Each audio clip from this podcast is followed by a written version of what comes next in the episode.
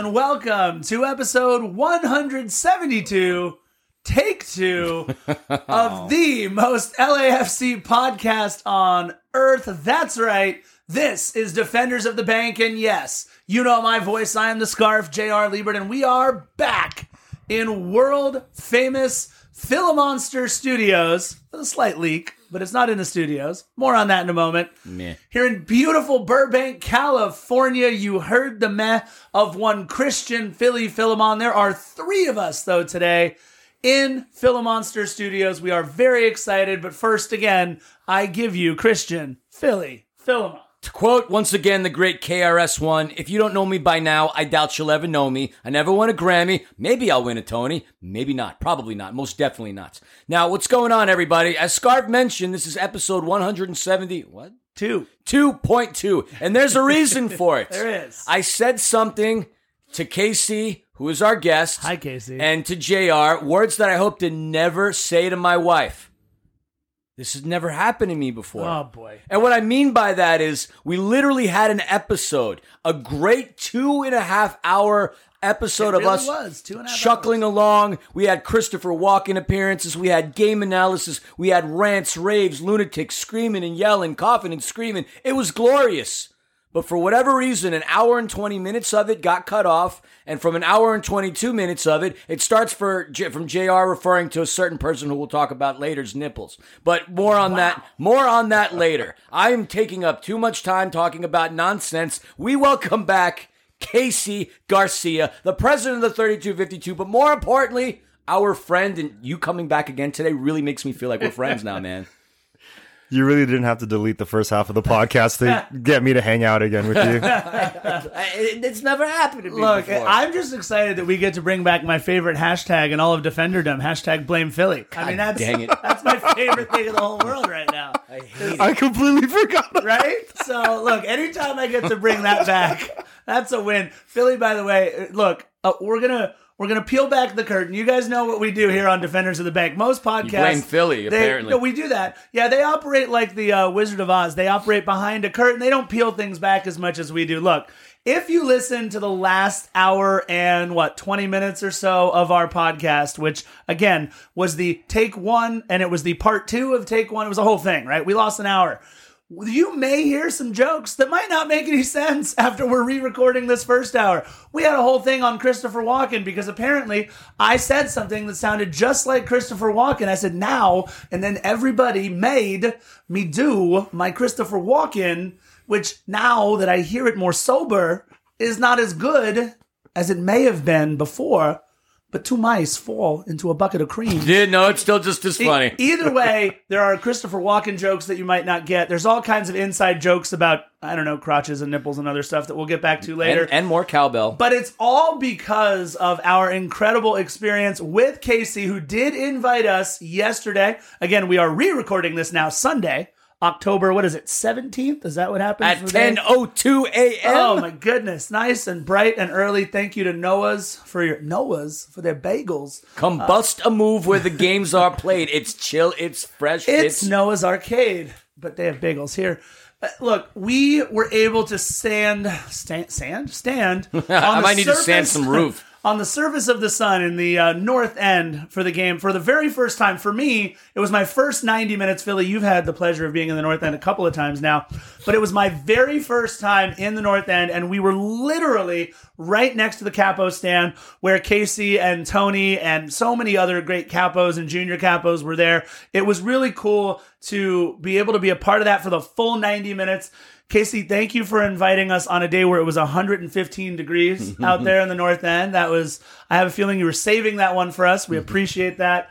Uh, I am more red than usual. I am sunburned for the first time in quite a while, which is nice because I don't know the last time I was outside long enough to actually get a sunburn. Thanks, COVID.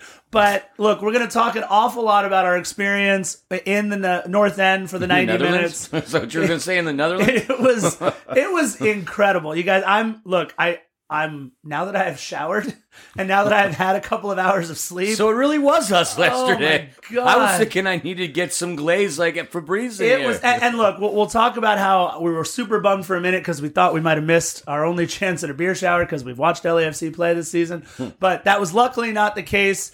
Uh, look, it was a it was supposed to be a really fun sports day in Los Angeles all around last night. While we were recording, the Dodger game was going on, did not end well. Austin Riley with the game-winning hit, three-two Braves. Blah. I don't think you'll find a team that Philly and I hate more as Mets fans than the Braves. Dodger fans, hop on that hatred of the Met of the Braves bandwagon. No, don't hate the Mets. Don't hate the hate Mets. the No Mets. one hates the Mets. That's like hating the Mets can hate the Mets That's because the it. Mets have been playing like they hate the Mets. And then, of course, we were watching the Galaxy Portland result come in and an awful foul. Dear God.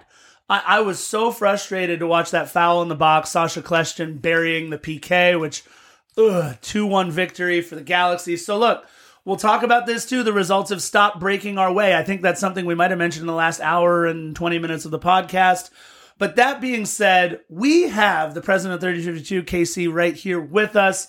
Casey, let me let me ask you. We we talked about this in take one, and I want to ask you about it here on take two. Having the the sun literally be a part of the North End, it was it couldn't touch the metal. Obviously, there's no place to sit down, which was perfect because everything was on fire. But in all of the times that you have been a capo and all your your experiences in the North End at the bank, has it ever been that hot before? And and why did you choose this game for us? First of all, I gave you guys an open invite to whichever game you guys wanted Absolutely to. Just let did. me know. You absolutely and you chose this one. We did. That's on you guys. Yes, it is. Two, this is it was probably the second or third hottest time in the North End Oh. before. The first one that really sticks out is a Mother's Day game a couple years ago. Okay. Absolutely terrible. Oh, It was so bad. So Okay. we have a little bit of experience, lots of water, lots of hydration going on, but yeah, it was definitely a hot one yesterday. yeah. Um, You that- still look like a sun dried tomato, Well- although a washed and clean one. Now. thank you. Yeah, it turns out a little, little sunburned from where I was sitting yesterday. But by the way, shout out to Apple Pay. One dollar bottles of water really helped out in the North End. I know. I, I watched them bring in cases of water to the capo stand. It's and again. It's incredible to watch what the Capos do from a distance where we sit. Look, we know we sit in Founders Club. We are not part of the North End on a regular basis, but watching the energy, watching the feel, watching everything that happens on the Capo stand from that far away is one thing. But I had the pleasure of being directly next to the capo stand upon which Casey and several others eh, eh, stand on and and lead the chants and cheers from. It is a whole different experience watching the capos and being a part of the the North End and feeling the energy, the enthusiasm, and and really the rhythm of what it takes and what it means to be a part of all that. And it was great. I look over to my right and our, our buddy Tony. Uh, I'm staring at a shirtless Tony, his his crotch mere inches from my face as he is. I thought it was his nipples. No, those were a little higher. Casey's crotch was a little further away. There was there it was there was a lot lot lot of dude parts. You were happening. sandwiched in between crotch and nipples. There was a lot going on there, but you know what? I I wouldn't had have such a good day. wouldn't have traded that view for anything in the world. We had a great time. You And- heard that, right? You heard that. the the other thing is I'm just ignoring it. I'm going, Philly, you and I were a couple rows up from field level. Why were we still looking eye to eye with Jamal Blackman? That man is so tall. That is a huge keeper. No, without without a doubt, the tallest keeper in LAFC history. I think Pablo and Tyler walked around at a whopping six foot four. Jamal Blackman six six six seven. But you know when they list them, they they aren't always entirely accurate. Like I knew Allen Iverson was listed as six foot, but in reality, that dude was like five ten. I stood by him. But Yeah. Jamal Blackman, no doubt that he is a tall guy. And as Panda and I were leaving the bank, that area where the players come out of with their cars, it was interesting. We got to see Cheeky, we got to see uh, Sifu, we got to see a bunch of people like roll out of there in their cars. And you could tell who got a raise over the course of the last couple of years of the cars they were driving. But Jamal Blackman, he, he just walked right out of like the parking structure himself. And I don't know if he went to go get himself one of like those scooters or whatever, but he was around us. And yeah, looking up, I mean, his his that purple hair was practically blocking out the sun. He's that tall.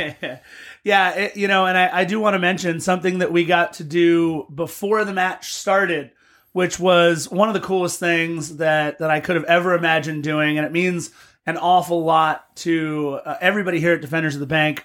I mean, it was, I think they allowed it for, it was either first responders, frontline workers, whatever the case may be. Uh, Nina working for the Boys and Girls Club, working with kids on a regular basis. I'm a teacher. I teach math and Latin to middle schoolers. And of course, we've had the well documented privilege of uh, talking about Amanda and her service at Cedar Sinai as a nurse and her service as a service person and, and everything. Service else. as a service person. Yes, she was serving. So she's a service woman. There you go. Who was she serving? The country. All right, there we go. I just, I just to make sure My we, we, goodness. we reiterated We're that. still trying to figure out how Philly got there down on the field. Too. He, he, well, it's funny. Like, like I was asked, so you're you're a healthcare worker, you're an essential worker, and I looked at him dead in the eye, and I was like, I'm not an essential worker by by any means because what I do is you could argue that moving money around is essential, but it's not s- essential for people's health. I mean, actually, it kind of is now that I think. But you know what? Screw it. I am essential, Sure. but not as essential as Panda. I love my wife. She's great, And- and, I'm not saying this because she's in the other room and mad at the fact that we do have a, a leak in the ceiling. no, you said it on take one of the podcast as well. So you must actually love her. I do. I do. I don't know what she Look, sees in me. That being said, we got to hold the American flag during the national anthem, and obviously with Amanda's time in the service, Philly, how many was it? One or two years she served? How long did she serve again? uh, 15. Fifteen years. One five. She got to go to Al Nazariya. For those of you who don't know, it's, that's Iraq. Yeah, there's And supposedly it Oh. was nice that time of year when she went. it, it was probably just as hot as we were in the North End during this last game. Look, it's it's incredible to be able to do that. It's a big honor for me. My my father served in the Navy, so to be able to go out there and to hold the flag and, and to support our country and, and and what I will say is this standing right next to the North End as they were singing the national anthem, it's pretty powerful to hear all of those voices and to look up and and it really, you know, it kind of struck me. Is something I thought about on the way home last night as I was lamenting the fact that we had lost an hour of solid gold on the podcast. But one thing I, I didn't mention that I wanted to make sure I did when you look up in the North End and you see all the different faces, all the different people, all the different cultures, and they are all singing the national anthem, I know that you know a lot of people think like, well, why do we sing the national anthem before every single game? And you know, not not any other sports or not many other countries do this.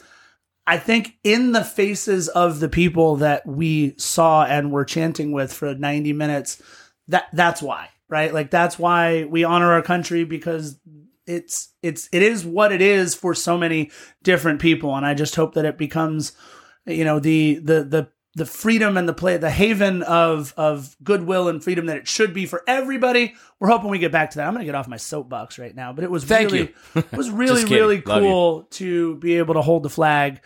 Uh, a big thank you to LAFC for making that happen. To a big thank you to obviously Casey and everyone who's extended invitations to us in the North End. But let's talk. Let's get into the the nuts and bolts, the the meats and bones, if you will, of episode 172. This day in LAFC history, and this will be a quick one. You guys remember Carlos Vela? I remember Carlos Vela. I remember when he cared. oh wow! I mean, not to say that he wow! doesn't care. Shots. but- We're we're back. It's it's morning.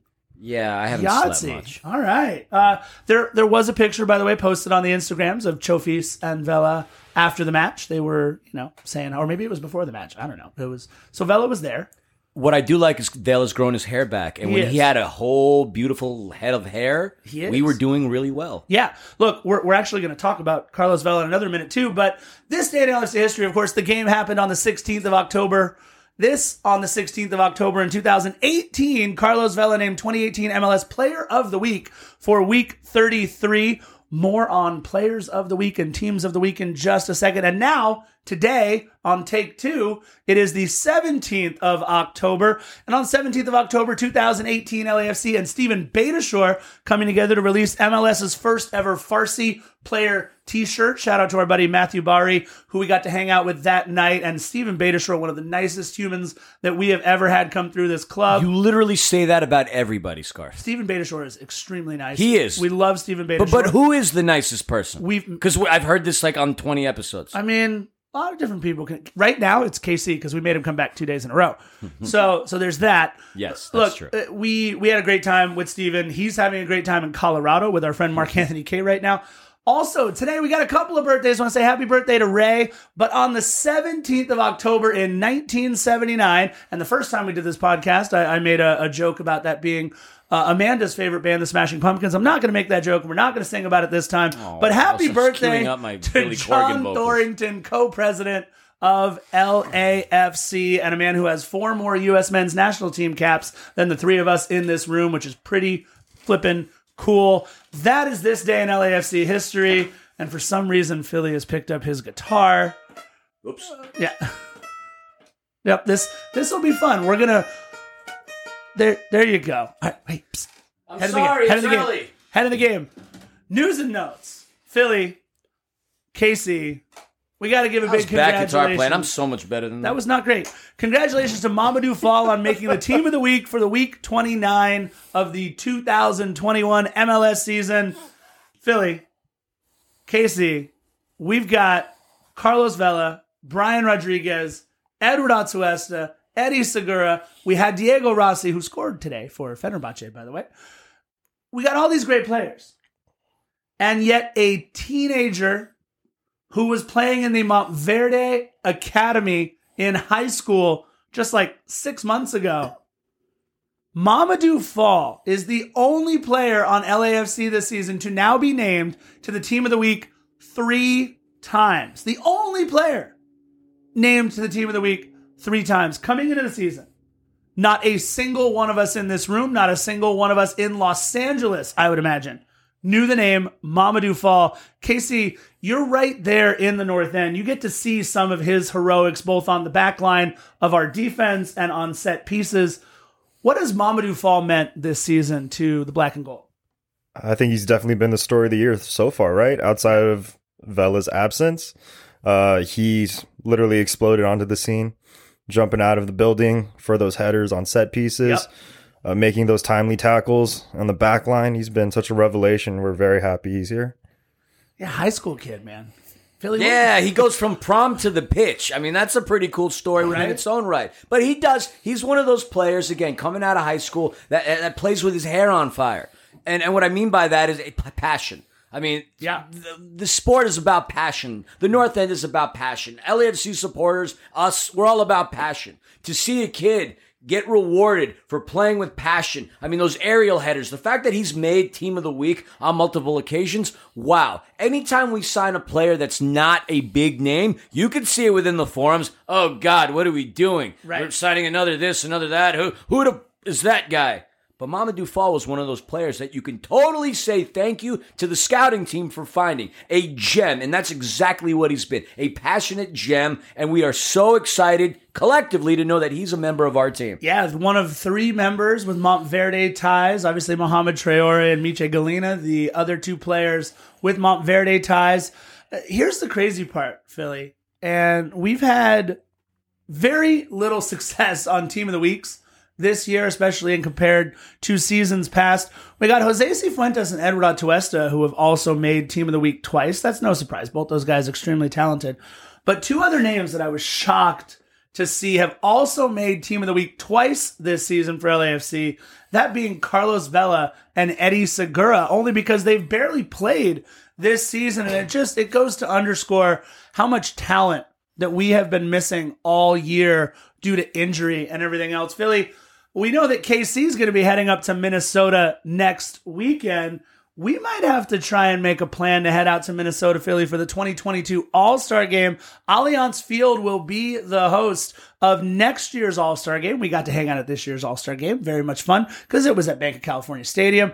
Of course, Allianz Field, one of the newer stadiums in MLS and home to the Wonder Wall out there. And Casey, this is going to be next week, your first time heading out to Minnesota. Is that correct? My second time, actually. That's right. It's your second time. Clearly, you weren't paying attention during the first take. Good Lord. Take two. So, Casey, your second time heading to Minnesota. Good Lord, JR, get it together. What, what'd you think of Allianz Field in Minnesota the first time? It's a beautiful field. The stadium's internally, it's very beautiful. It looks a lot like the bank. Okay. Uh, very similar setup, very similar structure. The only thing they have that I wish we had was like a beer hall. Yes. You know, In I the heard South we End. used to have one of those connected to our stadium. I don't know. I, I remember rest in peace the fields. Huh.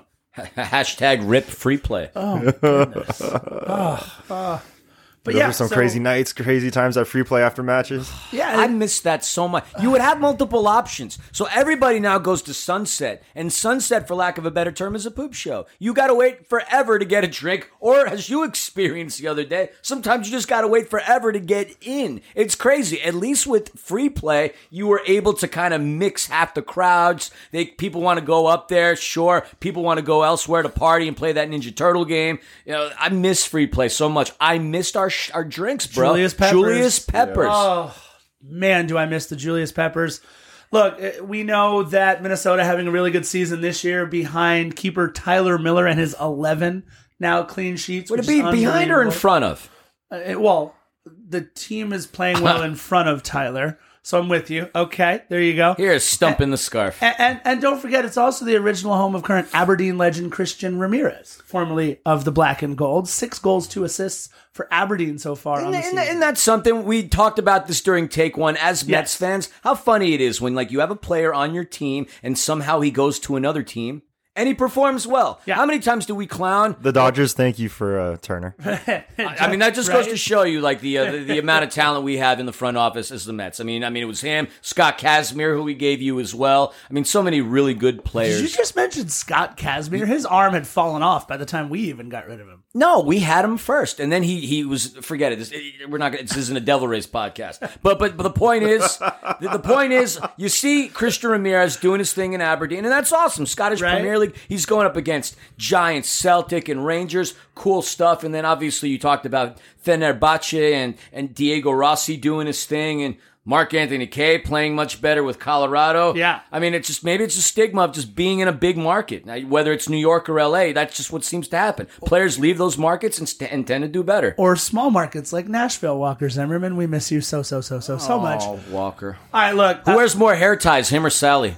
Oh, wow. Wow. I mean, Walker's got a beautiful head of hair. That's Jealous. That's a lot was of mane on trying- that lion right there. I was trying, but Amanda, th- I hated my. We won't call it a man bun. She called it like a man what? Twig or she called it a man sprig. sprig? Oh gosh, Man sprig. It's, it's it's not that small. it was like you know That's the little, what she remember those little those little troll never, dolls. This never those- happened to me before. Those tiny, those tiny little rubber bands on those little troll dolls. That's what it kind of looked like when Philly. What had you didn't like it going when. I had the pigtails that one day? No, not even a little bit. Although, if anybody wants to see a photo of that, I've got one here. That's that'll be fun. to put social Hashtag blackmail. All right. So look, uh, we mentioned this on take one. I'm going to say it again. I am still jealous of one Max Bretos because he got to do something that I've lived my life wanting to do, and that's that he got to partner with Farmer John with something.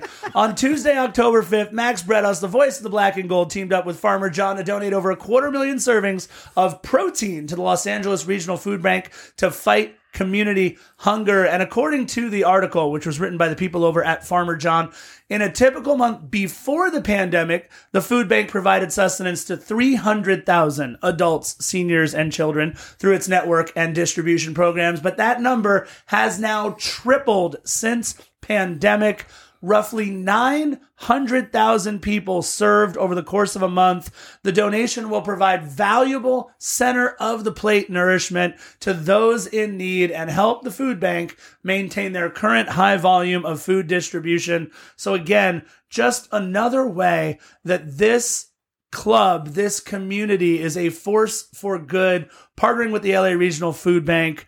It's it's such a cool thing to be able to say about our community and our club so many times about how they're they're helping to make things better in the community. And again, Max Bretos got to partner with Farmer John. So and there's no doubt you've guys seen the meme of the person getting a lot of frankfurters thrown in her direction. I said this take one. we got to create the meme. Scarf, you oh, it's perfect. You can sit there, right? And I will just empty out a bag of Farmer John's and it'll just rain sausages on you. That would be awesome. We make a meme out of it Thank you. and, and, and make a dollar off every time it's used. I mean, thank you. All right. I don't even know what just I know take one we were doing Defenders After Dark, but I don't know if we're able to say that at 10:20 in the morning. right? I mean, we are having, we, we oh, are Oh, having man. bourbon at this point, so you are no correction. You are having bourbon at this point. well, you're having a, a Sam Adams. Dude, nice is- oh, Always a good choice. It's a Jacko pumpkin ale. Lots of lots of nutmeg and spices in this. Samuel Adams, a little little too much for me. A little bit. You've got some. We're talking about Mamadou Fall on, on, on the pod. Now you He's have not old Fall enough to in, in your hand. Yeah, he's not old enough to drink. Uh, congrats to Tony Leone and Christian Torres for El Tri's U20 national team call up. They have called in both Christian Torres and Tony Leone over the international break. Philly, they got to travel to Marbella, Spain to play in two nice. huge friendlies. And I mentioned this before we did the pod last night. I hadn't done the research, still haven't done the research on how those two games went. The October 9th friendly against England and the October 11th friendly against France. But we do know that Leone scored in a recent friendly for El Tri's U20 the last time they were back in Marbella, Spain. So let's hope they do well. Uh, as of right now, we gave a little Diego uh, Rossi Fenerbahce update. It's league number one Fenerbahce against league number two Trabzonspor, and down a man, and they're going to have to play that way for about 70 minutes. Diego Rossi opened the scoring for Fenerbahce, and I will say this again. Every match that I have actually watched of Fenerbahce this season. Every single match that I have seen them play, Diego Rossi has been their best player and most of the time the best player on the pitch. So congrats to Diego Rossi for yet another Turkish league goal. It is 1-1 in about the 61st minute right now. Fenerbahce and Trabzonspor. And let's get to a very quick Las Vegas Lights update. I promise this won't take nearly as long as the last one.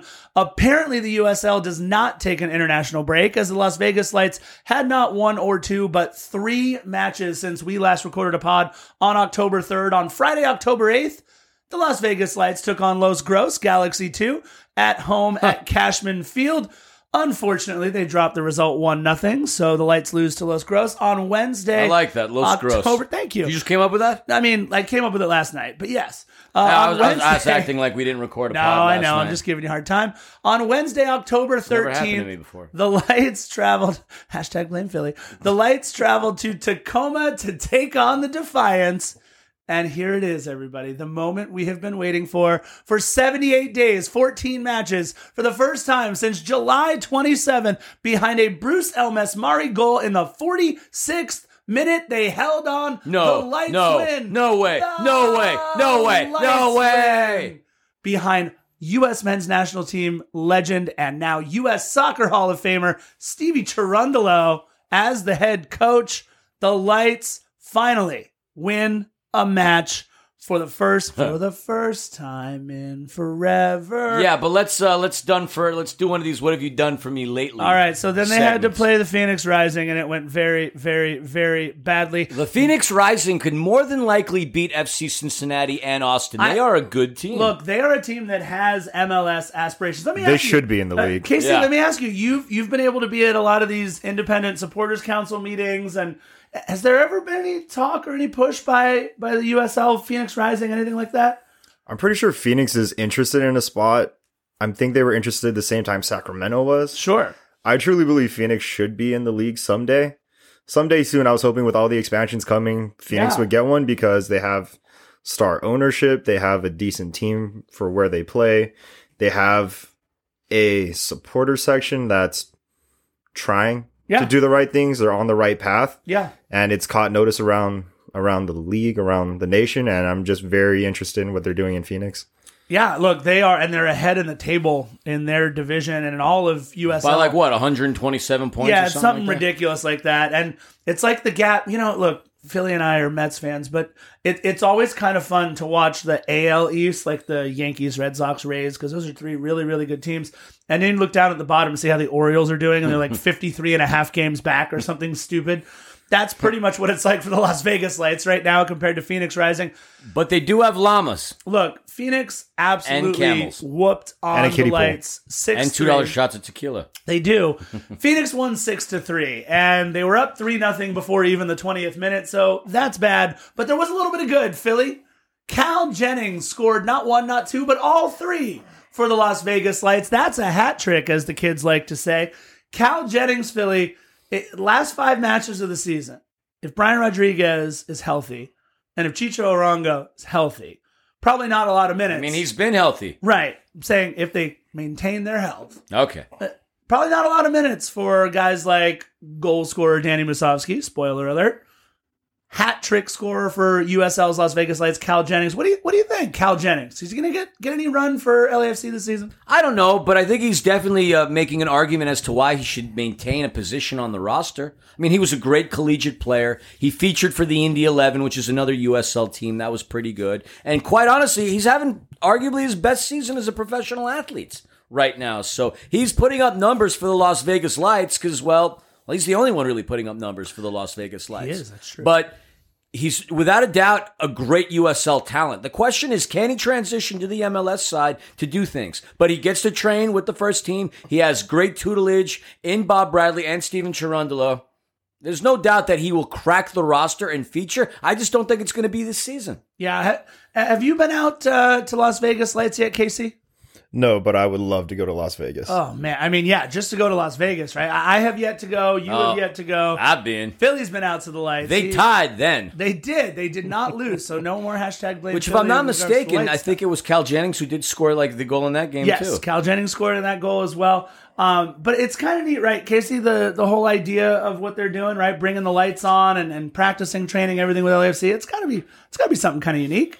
It's absolutely unique. It's definitely something that helps the situation, helps the players' development, being able to have the same two teams or the the MLS team and the USL Yeah. team training together. Uh, so coaches are able to work with both sets of players. Bob's more aware of what he has going on on the farm team that they're able to call up if needed. Like I'm assuming that's how we found out about Crisostomo Sure. And all the other players who've gotten some run with us. And it's good that they train so that the the play styles and the way that they think is all being shared, and everyone should be on the same page as far as tactically and as far as execution goes. That's what practice is for, right? Yeah. I just think the worst part of the setup is the fact that the Las Vegas players have to bust back and forth for all their Right. matches. Right. Yeah, and it's got to be hard, right? Because I think Las Vegas kind of views them as a rental, right? Like Well- that we're The, the thing that I feel bad about, and like I want, I'm curious as uh, what you think from a supporter's perspective. The lights were their own thing for a couple of years, okay, and now that the lights are part of LAFC, some of the supporters, from what I've gathered, didn't necessarily take too kindly to that. Like again, you being part of supporters culture, the ISC, all that other stuff. Like, what do you hear with that regard? Uh, that's the nature of the beast.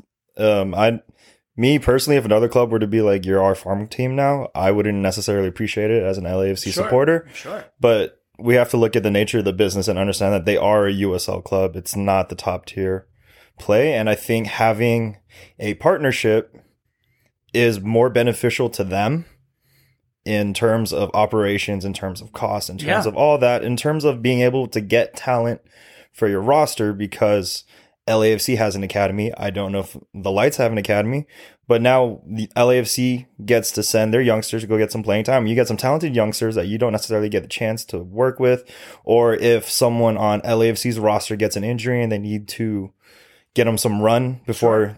If if you want to see if they're game ready, you can send them to the lights. And I think as far as transactions and the roster goes, I think it's a positive situation for the lights, and to also be able to have those USL players be able to train with MLS players and see what it's like on a day to day to be a professional at the top level in this country. Yeah. And, and look, we talk about it with the Quakes, right? Rancho Cucamonga. I've watched Clayton Kershaw in injury rehab starts out there. I in that same game, by the way, the starting catcher, which is several years ago, was Will Smith, right? So you're seeing really young guys come up and, and they could be something really great. Who knows? Bruce Elmasmari in a couple of years, Cal Jennings, whoever it might be. And and like you mentioned, we're able to send guys like Christian Torres, Tony Leone.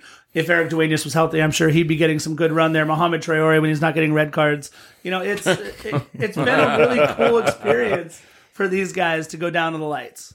Look, who's going to argue about going to Vegas? Number one, Nobody. Exactly, and, and that and that's the point. They get to play, and then they get the the strip to hang out at to But celebrate do the they, or do victory. they just have to hop right back on the bus and head back to well, if, they, if that's really what the case is, then that does kind of suck. But at the Is same, half the roster even old enough to enjoy was the gonna say, strip? right, like, yeah, that's actually a really good point. Bryce Duke, Mohamed Traore, uh, Tony Leone, Tony Christian Leone, Torres, like, what are they doing on the strip? Torres, right? No, they're- They're they're probably just riding the carousel, like right right by the flamingo the entire They're time. zip lining. right? Like, Yeah, yeah, right out down on Fremont Street. uh, okay, they're going to the Heart Attack Cafe or whatever, get nachos. Well, there's the mob museum. That's a cool thing. You don't have to be. Actually, no, you do have to be 21 because they do moonshine tasting Oh there. my goodness. Yeah. So they're Which, by the way, if you haven't gone, to, if you've gone to Vegas and haven't hit up the Mob Museum, super super cool tour, man. Oh. They take you through a moonshine exhibit. They give you the different shots of it. Oh, it's so cool. All right, so we're sitting here, Philamonster Studios, about ready to break down the recap of the San Jose match. Look, we won 3 1. We're super excited to talk about this match, but we've got the president of 32 3252 sitting right here. So we might as well throw some questions at him while he's here, too. This is the exciting part. So you are, as I understand, the third president of the 3252. Is that correct? Yes, sir. Okay, cool. So you've had you've had Jimmy obviously, and you've had Joseph uh, before you, and you've gotten to see their tenures and experience that you've obviously been involved with either Black Army or the 3052 since pretty much day one for you uh, involved with the club. You have your own way of going about doing things, right? You've got what you want to see happen. You've got you know your own path that you want to chart. What what does that mean to you to now have the ability to help guide and lead the 3252 and in doing so what are some things that you would like to see happen or that you envision how do you want to go about your tenure as president of 3252 My tenure, I would love by the time I'm done the entire stadium singing with the North End. Ooh, yes I think that's the goal. I think that's I like that. we want to be world recognized for our support. I think that's very achievable. I think it's something that's very unique that we have the unique opportunity to do. We've made tremendous strides under the leadership of my predecessors. And I think that we are on the right track and we have the potential to do it. And I want us to see our potential. I want us to be one of those world recognized supporter sections in the stadium. I want to be recognized as a force for good, as we like to say, sure in the community, giving back to the places we live, to the people that are inter- integral in our everyday life, giving back to community, giving to charity as much as we can, helping the city, and just being about the culture and doing it the right way and making everything that we do as like we want to do it to the best of our ability. sure Eh, Speaking of your predecessors, your one your one predecessor wanted me to ask you a question. he wanted to know: Did you end up purchasing your "Why Me" T-shirt? That's question one. Question two: What's the story behind you buying a "Why Me" T-shirt? So I believe Jimmy's referring to the "Why Always Me" T-shirt that Mario Balotelli has uh, famously displayed after scoring a goal. Um, I actually do have that shirt. It's Nice. somewhere in my apartment. nice Um, the reason that gets brought up is because I have a tendency of catching strays in the north in the north end. you got ca- oh oh. oh. I, was gonna say, I love cats, man. Talk to me about that. So if there's ever an issue, whether I'm involved or not, somehow I'm getting, I'm catching Why the, I'm getting Casey? catch, I'm getting caught in the crossfire. um, it could be an issue between two other people for some reason. They don't want to deal with the person they have an issue with. They just see me in the capo stand. They're like, "You, I have an issue with you now too," and you're. So there's been times where I've been hit with collateral, and it's always like, "What did I do? Why is everyone always mad at me?" So like, why always me? I, I don't understand that because like when I first met you, you you're you're such an imposing figure within your own right. First time I met you, you were donning that Casey Jones mask. So there's no way I'd want to have any issue with you. Anybody rocking a No, Casey sir. Jones mask, no doubt has a hockey stick somewhere close by to, to use in retaliation. But you know, I, I find that crazy that you get caught in that type of crossfire. Again, you were. uh, I'm going to steal lines from JR. One of the nicest people like we know, and the fact that you catch, but you're an imposing figure. Like I would, I'd walk down the uh, the alley at night and bump into you. I'd probably turn the other way. Like how do you catch strays? I don't get it. Ah, it's. Can I say this? I have like resting douche face,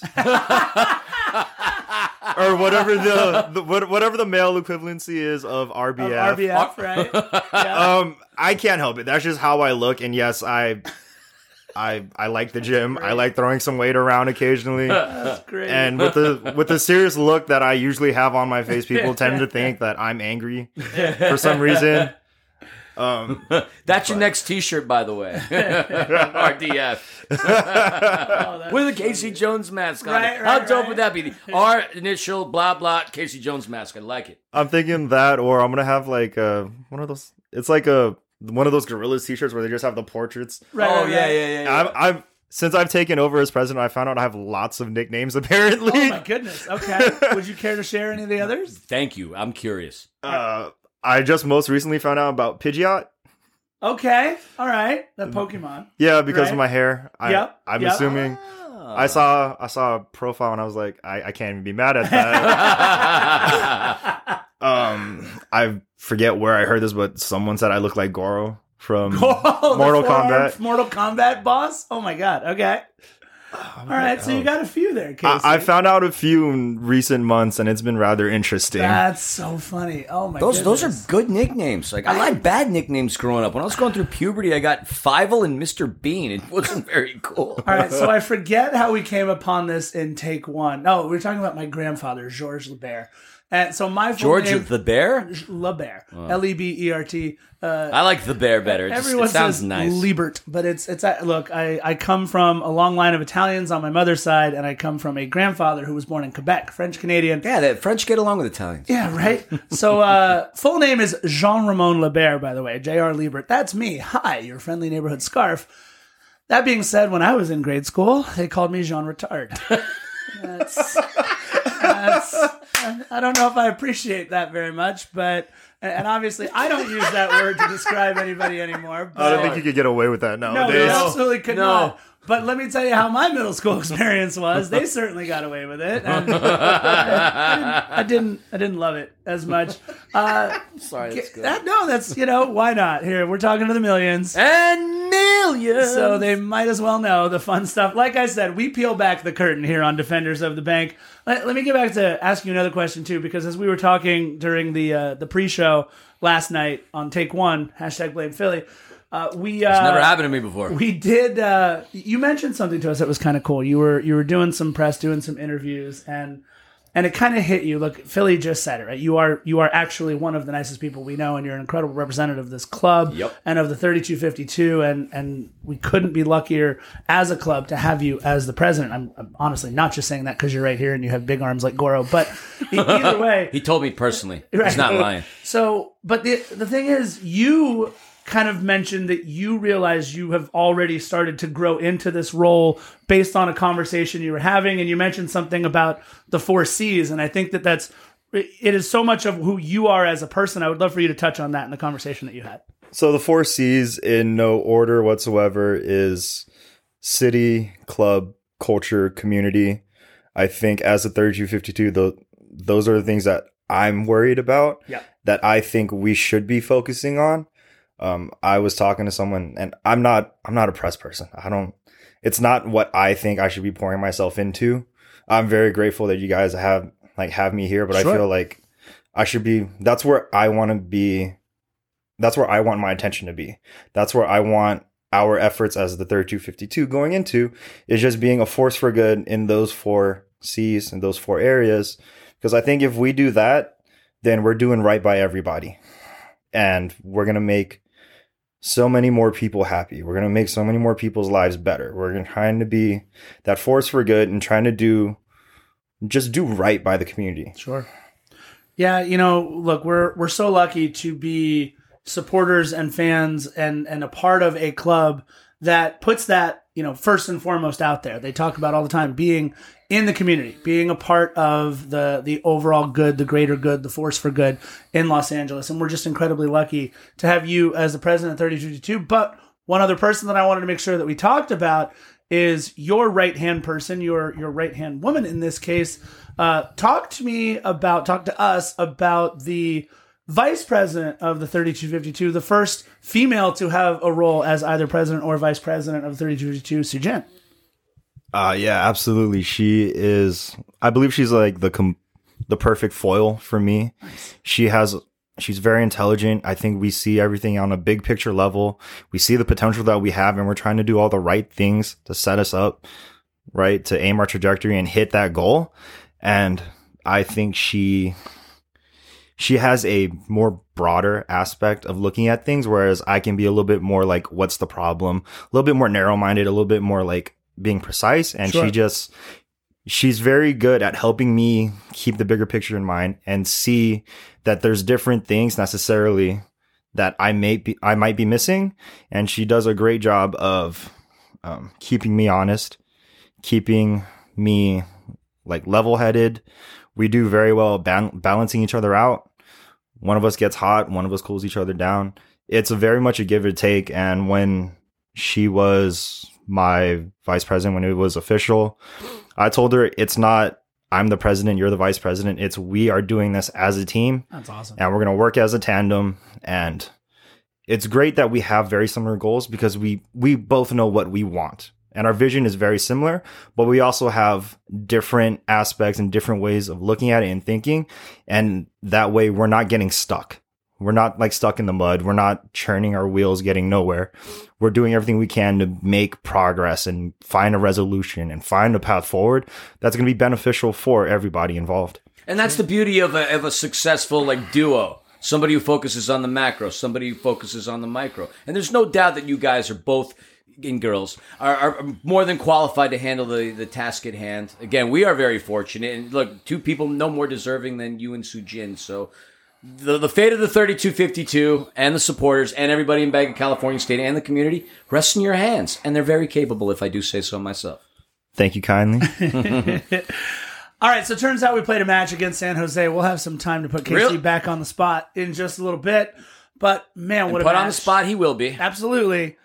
Uh, San Jose coming into the match, 10th place on 33 points, one behind LAFC. And of course, Paul's favorite manager of a Major League Soccer team, Matias Almeida. They send Christmas cards each other. They way. hang out, they have dinner, they're really good friends now. I think uh, Matthias also has one of those Paul T-shirts that I've been seeing around lately. Right? oh my God, I need to get me one of those.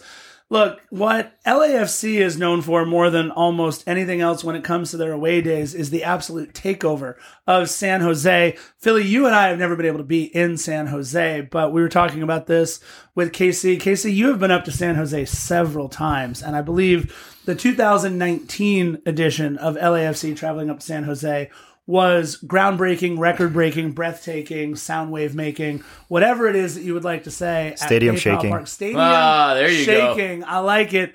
Talk to us about that experience in 2019 and just in general what it means when the 3252 travels to Banc of California Stadium North. I think in 2019 we had like 10 something buses filled with people. I think we had plus so many more people flying in. Yep. So many people driving on their own. We set the away attendance record. I forget what that number is, but you could see it. And because of that, uh, San Jose has resorted to the small club mentality Right. of we'd rather have an empty stadium than sell you guys tickets. So they've done everything they can after that to like geo lock the zip codes that can buy tickets to saying, hey, it's okay if we give you guys less tickets because we're not going to need that many tickets when we come to visit you. Right? And- And they, and they didn't. There was a solid, what, 40, 50 people? No, up it was great. when They basically brought all their fans to, did. to Banc of California. Stadium. And, and look. I, I will say this: the one thing I did notice, there were three very tired fans at the end of that match because they were waving those flags the whole time. But that one flag, the checkerboarded flag right in front, it, it was such a big flag that I think it actually blocked out the view of most of those San Jose supporters up there, which is, I think, what they wanted in the that's first place. totally what they wanted. That's But- based based on the But result. but what is it like, that's Casey, all, folks. being a part of that section on away days and knowing that your support from from the traveling party that is a 3252 has had a direct outcome on the effects of what goes on in that stadium.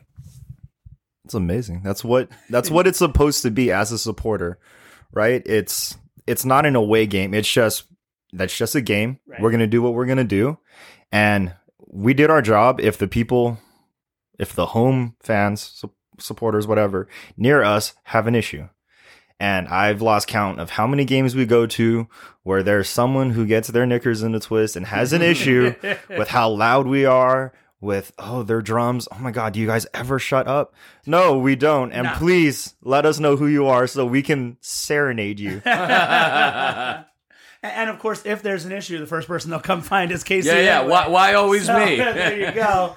No, but it is look the the iconic picture by Imad. Shout out to Imad of Steven Beitashour holding the the scarf up in front of the incredible section that day. Philly's got one here in Philamonster. You Studios. really do appreciate it when you look at it. So seeing it as like a thumbnail photo, you're like, oh yeah, they brought a lot of people. But seeing it blown up in this, I don't know, what would you call it? like an eight by ten? That's an mm-hmm. eleven by fourteen. Yeah, uh, clearly I'm bad with dimensions, but I mean, you really do see a boatload of people, and I think it was like this section right here of uh, you know fans that they brought into Banc of California Stadium. Quite comical, but I mean that's a beautiful sight. That wasn't everybody too. Yeah, no, it's Yeah, That I mean, was- it got cut off right. that was majority of the supporter section. That wasn't even the entire supporter section, and not including fans who bought tickets elsewhere Yeah. around the stadium. Yeah, it's look, we talk about everybody between Imad and Edgar and, and everybody else who takes photos both professionally and not professionally for defenders for LAFC. We see all kinds of, of really great photos, but I think this photo and and we'll have to find it on our in our archives and we'll post it up online. You know what's kind of funny though, looking in this photo, just seeing it close up. Like obviously you see the supporters, and that's the main focus. And then there's Steven Beitashour ho- hoisting a 32-52 scarf. He had a great game then, by the way. did. He He did score a goal. Yeah. Um, but there's like a handful of San Jose fans, and like the look in their face. One guy has an absolute look of disgust, but others, others are just. You can see. Take take a look at that. That couple over there to the right. That's a couple that actually looks intrigued by what's going on. You can notice by the blue hat that he's clearly a San Jose fan. And the look he's looking, he's thinking to myself, the image I'm taking from it is, God, I wish our club could be more like LAFC. Am I wrong? What do you think of that photo? You asking me or, or KC? I'm asking to both of y'all. Oh, I'm looking I'm- at you, I'm- but That's a, that's a common right thing we get on away days, especially when it's a well attended away day and we're doing our thing, and you just see home supporters or home fans being like, "Y'all are much better than what we usually get over here." Hmm. And I remember that game specifically when we broke the record. There were so many San Jose fans trying to get our gear. Yeah, Uh, right, right here in front. Sorry. Oh, I- oh, we, I got, we, got, we, got, we got Casey but- Society? But right next to Chicolin, there's, Ooh, there, there's a. KC right in front, front row, right oh, here. wee, I see it. You've got you've got Julio in the that capo stand kind of thing in the middle, and then to his left, you've got there's KC. I want to see, I want to see, I want. There's KC. A, a, a younger Casey. A man, a man A two younger, years it's two years ago. I mean, that would, oh my God, that's when you had like, your head was practically shaved. Look, dude. Yeah, there you are right there, man. right in front, There you front are. row. I mean, you can find Chiquilin, no doubt. Just just look right next to him. We'll uh, we'll have to. Chiqui's we'll, usually the biggest guy in the section. we'll have to post this up on uh, on the Defenders Instagram and Facebook. You guys can check out that photo. So look, San Jose comes to Banc of California Stadium. Their fans don't have nearly the effect. In fact, I saw them. I didn't hear them, but I saw them. Fans? The whole They have fans? They, they were up in the corner a little bit. All 10 of they them. were up. Yeah, look, they were the flags. They were waving. That'd be a sellout there. So uh, Matias Almeida as the as the coach, and this is a team that has sort of, kind of changed their identity as of late. Have they, though? Well, I They mean, haven't made the playoffs since Matias No, took no, no, over. No, I mean this season when by bringing in Chofis, by bringing in LAFC killer Jeremy Ebobisse, who we'll, we'll talk about those guys in just a little bit. You know they they've started to rework their roster a little bit. Obviously, next season I think could be a lot of change with them with Chris Wondolowski and Shea Salinas likely on their literal last legs for San Jose. They've both been there for 13 and a half seasons at least. I think There's an Salinas. AARP card in their future. And yeah, they're look, they're they're all time. I don't want to say greats for Shea Salinas, but they're they've Wondo, really- without a doubt. Oh yeah, they've had really long careers too for San Jose. I think things are going to start to change, and it starts with their goalkeeper, goalkeeper JT Marcinkowski. He's, he's young, he's up and coming, and he's someone who I think San Jose is just going to keep between the pipes. Um, hopefully, he he plays well. He didn't. I don't know that he played poorly in this game against us, but I think we just kept it coming on him. Though. Well, I could tell you, uh, J- Judson owes him some beers, that's for sure. Yeah, we're, we're going to get into that in just a little bit. Let's get into the lineups. We did have JT Marcinkowski, Luci Abecasis, Nathan, just Nathan. Big fan of your hot dogs, but not a fan of you on Ted Lasso as a character. Osvaldo Alanis, Shea Salinas, the octogenarian, Judson, who did not, like Philly just said, have a good game today. Former darling of the U.S. men's national team, Jackson Yueill, who get, doesn't get any run for them much anymore. Cristian Espinoza, who's had a really disappointing season for San Jose after I thought he played really, really well against us a couple of times when we played him last year. Chofis, who we've talked about on several occasions, 11 goals, their leading scorer on the year, and a player who gives me hope as a professional athlete because he's kind of pudgy, kind of small, does not look like a professional athlete at all. He's built like a bowler. Yeah, but he is able to put the ball into the back of the, as Philly likes to say, polyurethane. That's what the nets are made out of. Jeremy Ebobisse, the LAFC killer, his five goals against LAFC are the most of any player other than Zlatan Ibrahimovic. Yes, Philly. No, I just I remembered something we were talking about during take one. Go on. So obviously we know that Zlatan's been a killer for us. He- oh, well, he was rather. We, This we know that was. Ebobisse has been a killer good. for us. Yes. We know that Damir Kreilach from RSL has been a killer for us. But, and I'm going to throw this to you two gentlemen Yes. again, and then I'm going to throw it to the millions. And I millions. love it. Of defenders of the bank fans out there and LAFC supporters. If you had your Mount Rushmore, and Scarf being the teacher originally didn't know who was what Mount Rush who was on Mount Rushmore, and I can see he's cheating right now by pulling up a cellular device. I, no, I wanted to make sure I got this right because I'll say this. I thought I was right the last time on the podcast. I was still wrong after I corrected myself. I- Jimmy Carter is not on Mount Rushmore, Scarf. no, he is not on Mount Rushmore, but it's kind of neat. I do teach uh, one of my students has a connection to Jimmy Carter, which is neat.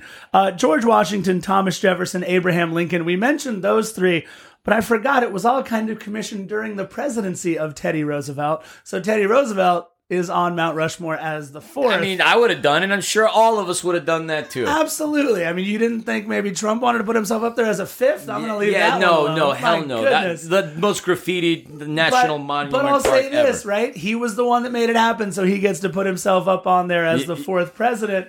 You you mentioned this earlier. I, I this hate is the fact that you looked this up because it was a lot funnier when you didn't know who was Oh on man! And, and I, I called myself out. I said, "I'm the teacher in the room. I should absolutely know." But, but, but, but what do you teach? I, I teach math and Latin. Why would you know who's on Mount Rushmore in Latin? Because I'm a teacher and I've taught fifth grade. I've taught. So that means you know all the I've answers? taught- I should know who the four presidents. How do I fix my roof? Mount. Well, hope we know all the answers. We put that out there, and Juan's dad got back to us. So hopefully, we'll be able to to help out someone in the LAFC community by employing them to help fix. we need. roof. I need help. Anyway, so the, the Mount Rushmore people we hate. All right, so this this came up before, right? And it is if you could put any four players on LAFC's Mount Rushmore of thorns in our side, players we hate, right? And, and I, I want to throw this over to Casey because Casey put one on there that made us all rethink our Mount Rushmores because I, I think we we all agree on two of the the people on the Mount Rushmore with Zlatan and Damir Kreilach, right? Those are Yes. those are the first two. Damir sending us home in 2018 and Zlatan for just general douchery. But Casey, talk to us about your other two on your LAFC Mount Rushmore. I would put Raul Ruidíaz from Seattle. Yeah. I don't know what it is. I think it's both. He scores amazing goals against us, and I admire him for it because I think that's something our team has been lacking. Mm. And I would love to see someone of his play style playing for us. Sure. So it's it's a little bit of I hate to see him, but I admire the way he plays. Yeah. Um, and I think the fourth with me would probably have to be Memo Ochoa. Oh, that was the name. that Yup, we all that's- stopped yeah. and we're like, "Yep, there, there you go." Yep. Uh, That was the difference between us winning and losing to Tigres why, in the why, CCL why final. Memo Ochoa? Can you uh, enlighten our listeners again, Casey? uh, for for seducing Eduard Atuesta into that terrible flop that he made and Ugh. Forced Eduard Atuesta to miss the CONCACAF final. So stupid. Oh my god, the anger. Just the, the replay slow motion version of it. Right. I mean, you see him falling with his hair. It looked very clown like, if I do say so myself. Oh, it was awful. Look, it's it's my least favorite moment ever on an LAFC pitch. Uh, I, look, I know what Damir Kreilach did to us. I know what Raul Ruiz Diaz did to us. I know what Zlatan did to us the first time he ever played us, and everything else. No, no, no, because all those those were those were part of the game of football. Those were part of the game of soccer. Memo Ochoa, one hundred thousand percent the third person on my Mount Rushmore. I don't have Raul Ruidíaz on mine. We were talking about possibly Jeremy Ebobisse because he scored more goals than anybody but Zlatan, but nope. My fourth is the player who has gotten under our skin, I think, more than any other player. Yes, Raul Ruidíaz has done terrible things to us, as has Damir Kreilach, as has Zlatan. Memo will forever be hated for one moment. But Diego Chara, Diego Chara would be my fourth on the list just because of the way Diego Chara plays. And it might not have anything to do with against us personally. It's just the way that he plays against us, and that's the way he plays against everybody.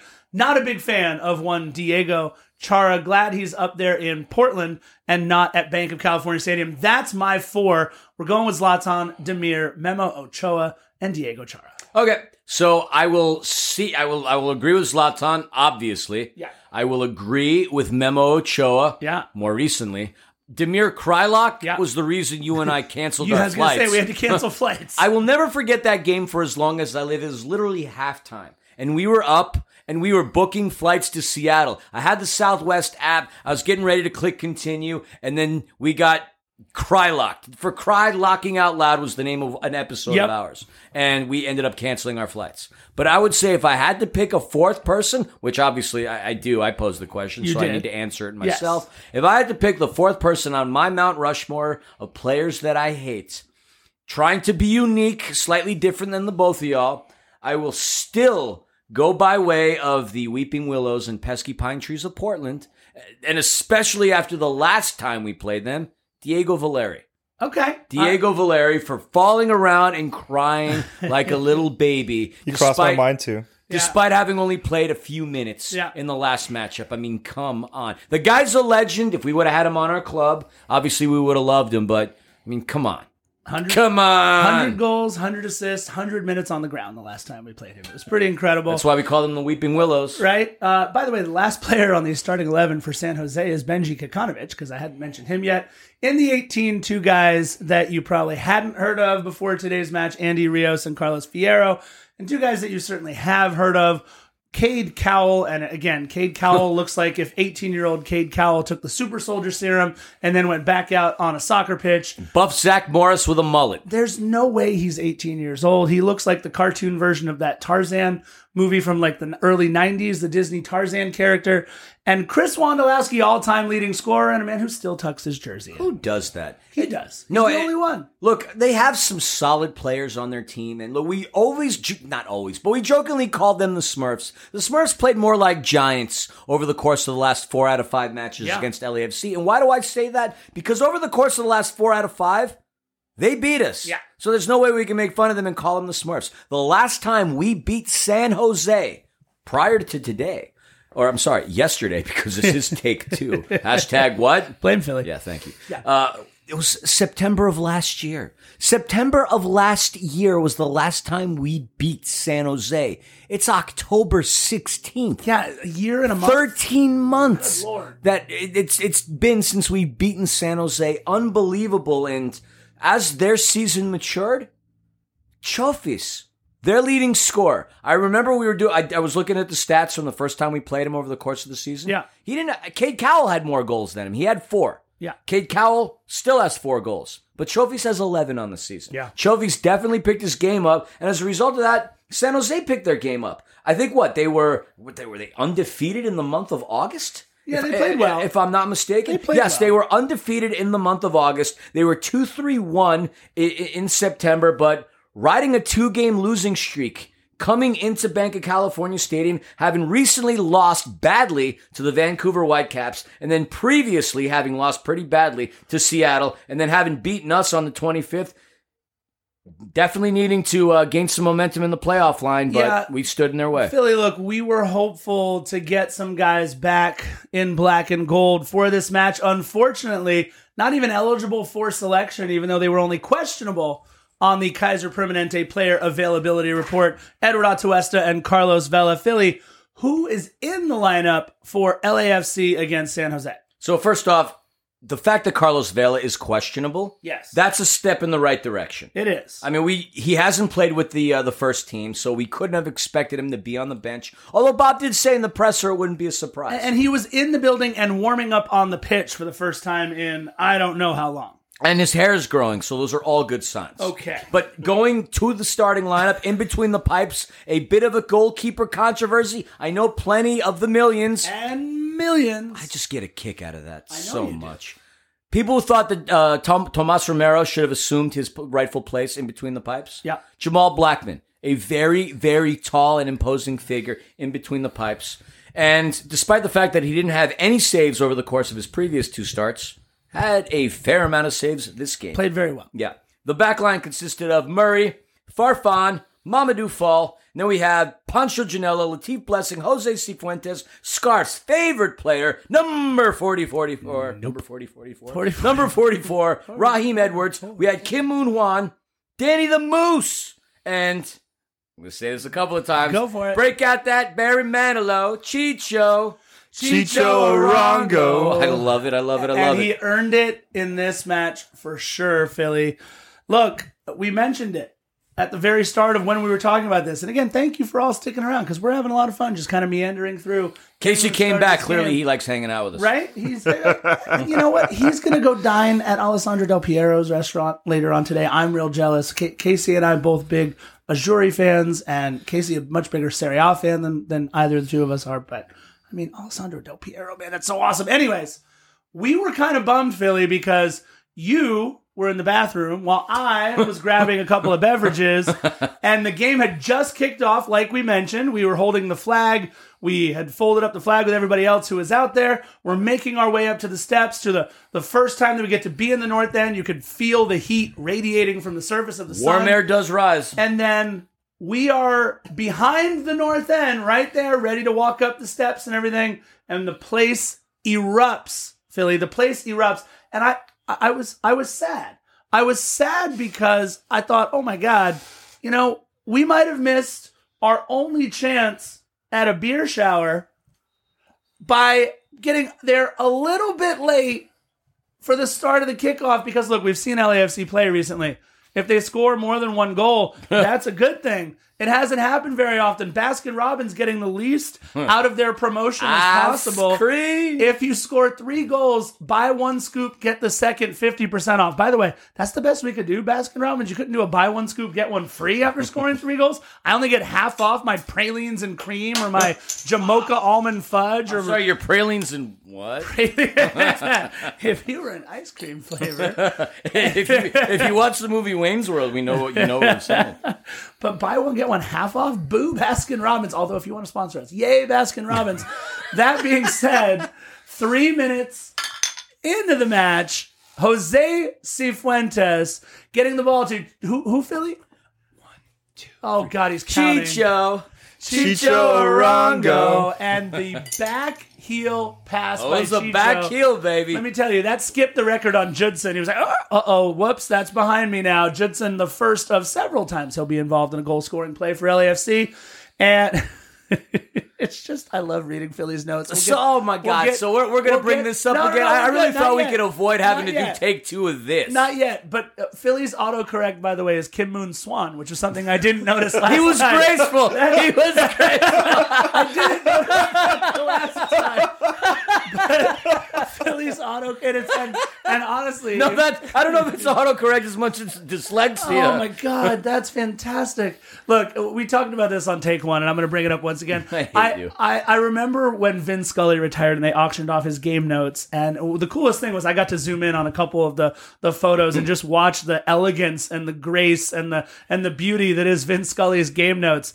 And Kim Moon Swan. So uh, that's that's that's what we're getting over here from Philly. That's Well, well, offside flag turns into no office flag, Right, So yeah, there, there's that as well. Look, Yeah. it's what do I need the autocorrect option on there for? I know what I'm saying. My notes are my notes. I get it. I get it. It's but you, you know what? That's the- even better than Vince Scully's notes because you can clearly see chaos on paper right there. this is people are, are going to wonder what's an office People, flag. people know that I am extremely organized with my notes and that Philly is not, but this is one of the first matches in quite a while that we're using Philly's notes. So I get to read about Kim Moon Swan, which is great.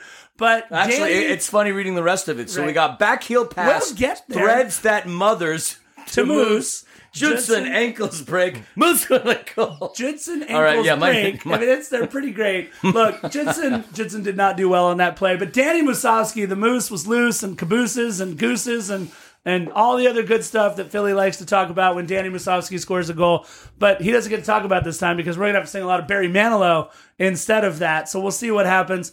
Look, If we're all singing Barry Manilow on multiple occasions, chances game. are we got a W to talk about. Absolutely, absolutely. Look, uh, the thing that br- brings up Kim Moon Swan, by the way, twenty. He's graceful and elegant. no, look, I, I, and we're not saying it to be like mean or insensitive. No, I just can't spell. That's it. Really is what it is, but. As graceful as a swan, you're absolutely right, Philly. The biggest save of the match was not made by Jamal Blackman, and Casey, you and I were right there as it happened because it happened in the bottom right hand corner of the net. We were 15 feet away from that bottom right hand corner of the net. Uh, the coolest view, and I'll say this too: sitting in the seats where we sit, we get that middle of the pitch view, right? So we get to see everything kind of equally. You definitely don't get to see the speed of the game nearly as well from where we sit as you do in the 3252 in the North End. It was absolutely incredible. Save of the game, Kim Moon Hwan getting to a ball, and it was almost that man again, the LAFC killer, Jeremy Ebobisse. Yeah, it was a great save. it was a very good save. I like how I throw it to you, and I get that. They don't call you the best color man in the business. Th- thank you. Thank you. there? No, it was. I. I, I You mean, were looking right at me too. That wasn't even a. But I didn't realize that you were looking right at me, so I didn't know. All right, look, obviously there was a bit of miscommunication there. Look, Jeremy Ebobisse obviously almost etched his name in, in, in San Jose Earthquakes lore. He hasn't scored against us as a member of the Fault Lining crew. Correct. Uh, but he has as a member of the Pesky Pine Trees. I am stepping on that. No, I don't know please. why you're stepping. I don't even know why it's on the floor. But oh my god, the uh, the wherewithal and look, you know when you're in, in in a moment of desperation, trying to make a play like that, Yeah. sometimes the deflection goes the wrong way. So it either ends up potentially as an own goal or it ends up as the greatest save that one could possibly make. But Kim Moon Hwan, arguably the best save out of any LAFC keeper this season. What do you think about that? It was gorgeous. It was one of those moments when you're in the north end and I have my back to the game most of the time. You start hearing those audio cues from the people in front of you, and you're like, "Oh, something's happening. I should probably turn around to see what's going on, and try to figure out what we're doing as Capos trying to Sure. coordinate that part." So you turn around, and you see it, and I turned just in time to see Blackman tip the ball and just see how fast Kim Moon Hwan gets to the line to clear it and it was tremendous. It was a sigh of relief. It was one of those defensive plays that are just as good as a goal. Oh, uh, and look, here's the thing about Kim Moon Hwan. We, we talked about this before. Sorry, now all I'm hearing is Swan. That's okay. Laterally, Stop at me, Swan. look, I think I, I think Sorry. that left to right, lateral quickness. I know that Latif Blessing turns on a dime better than than almost any other player I've seen it on the pitch. But there's something about being in the box with Kim Moon Hwan, whether it's in the defensive box or whether it's in the attacking box. We've lost Philly for a minute, guys. I'm sorry. It's I've gone full on third grade with that comment. Philly's now right back in third grade. Defender after dark, Right back at 11 in the After morning. dark. More like the- defend- defenders before noon. defenders after breakfast. Like I don't even know what's going on right now.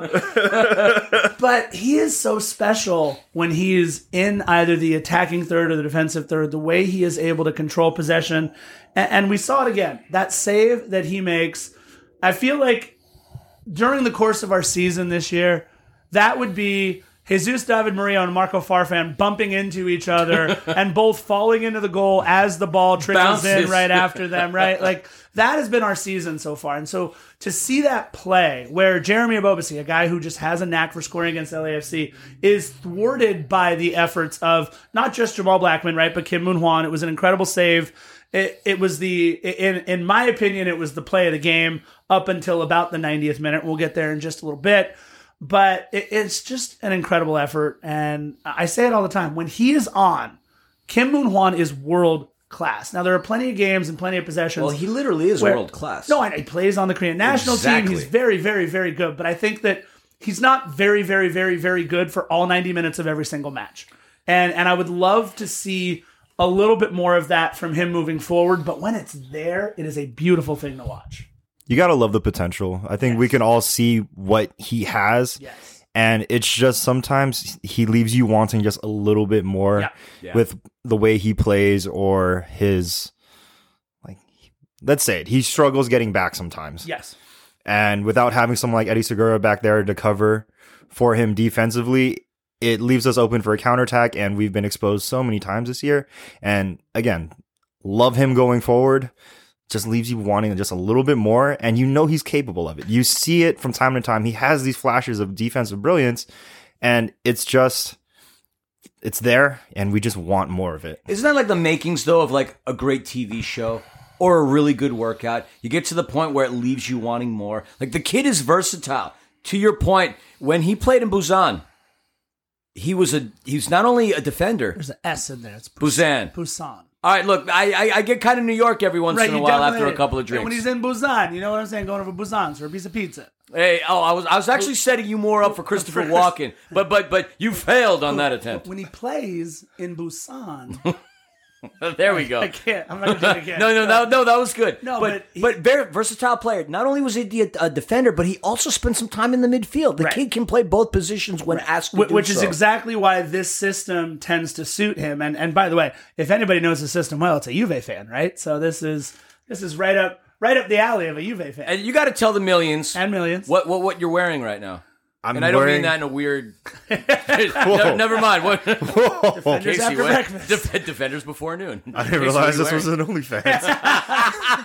Kids don't look that up. Kids don't look that up. um, I am wearing my Weston McKennie Juve kit. yeah.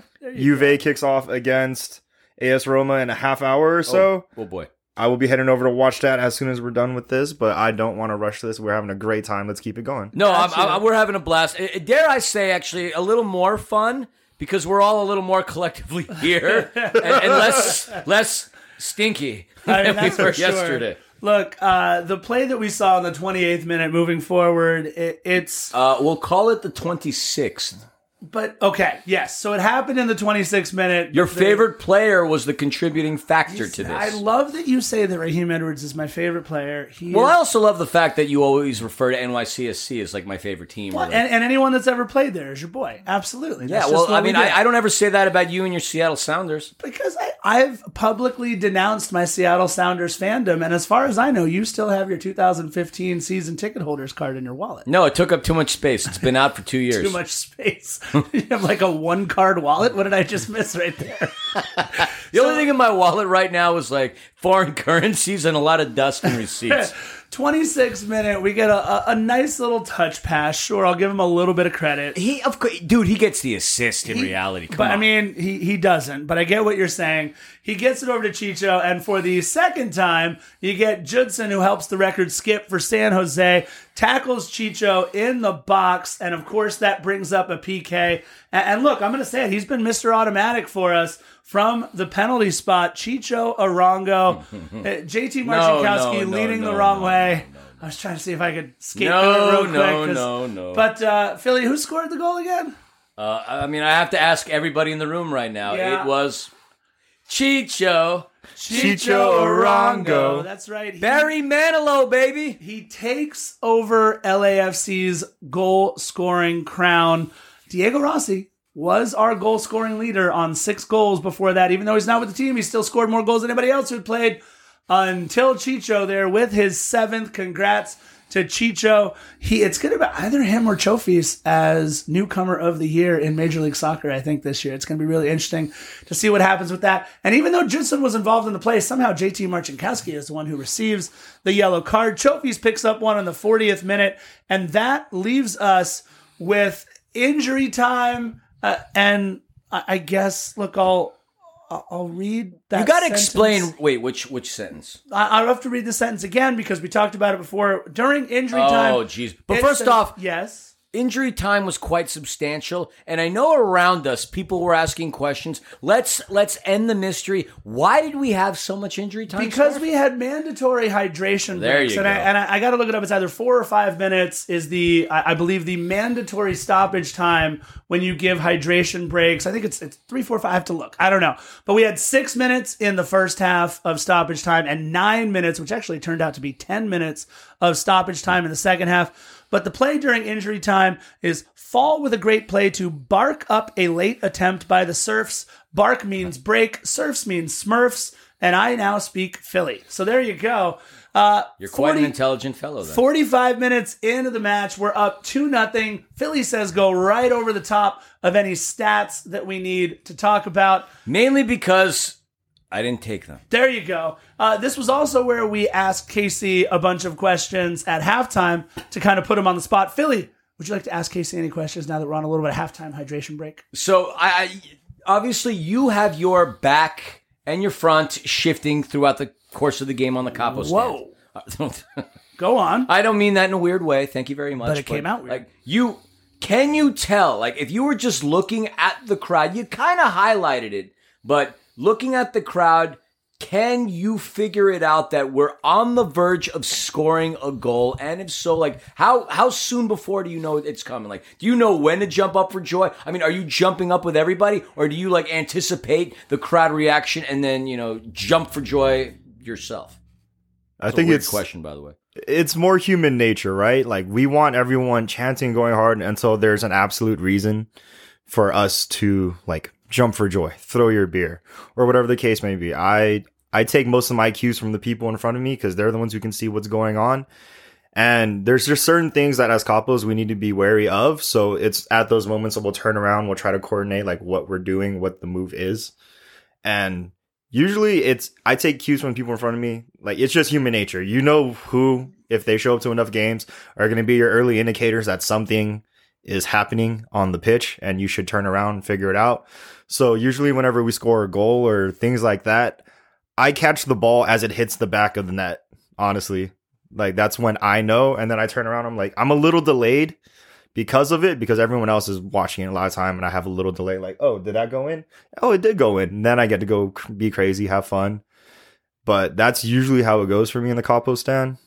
Yeah, and look, the thing that sorry, go ahead, Philly. Did you No, want to no. follow? Oh, No smorgasbord. It's, you're you're up. Go ahead. Or should I Follow call you. Arco today? Just follow up with your question. What did you want to follow Well, up well, with? well, I had a couple of questions. So I kind of forgot the ADD kicked in, so I forgot one of them already. Thank you very much. You're But- welcome. okay, so obviously we haven't had many of these beer showers. Now, one of the big no-nos that we learned, obviously being in the North End, is there's no michelada beer showers. But obviously, you being Please in there, Please don't be that person. But but being in there for a number of years, what is the oddest thing in the North End that you were showered with?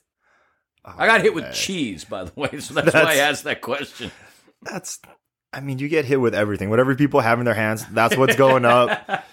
Um, usually, please don't throw me cheese. Those things suck to get out of your clothes. right.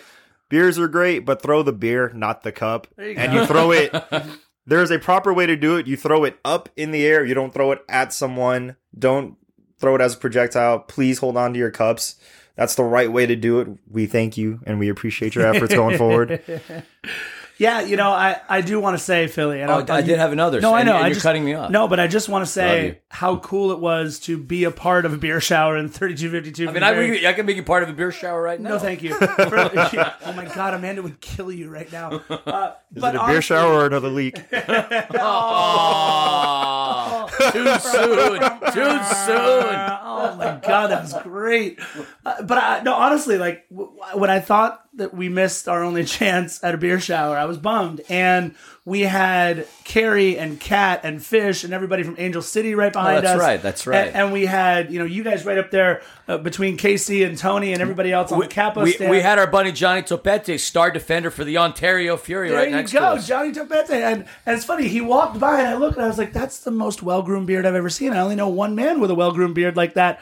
And I tapped Philly. I was like, isn't that? And he goes, Topete. So it's kind of neat to see. If you don't know, Philly is the well, the voice of the Ontario Fury, along with Jonathan Reimer, the play by play color combo that is uh, Ontario Fury's voice. Ontario, what? Ontario Fury. No, look, look. I I, want, I want to drag you all out there. It's I've off been. season. I've been. It's off season. I really want to bring you. It's so much fun. It's But so hold much on, fun. we're talking about beer showers, and I have to say, to be showered by the North End in 30, it was just so cool. And then I had Still beer, so fun. I was spraying everybody with it. We had, it was the coolest, man. I felt like a kid on Christmas. It was just, you again, had beer in your hand on Christmas. again, Jeez, you are a drunk. again, sitting in the North End was such a great experience. And Yeah. and you kind of touched on it though, and I want to say something that I I really felt, especially throughout the first half, because I think everybody was just getting so tired in the second half. We were again on the surface of the sun.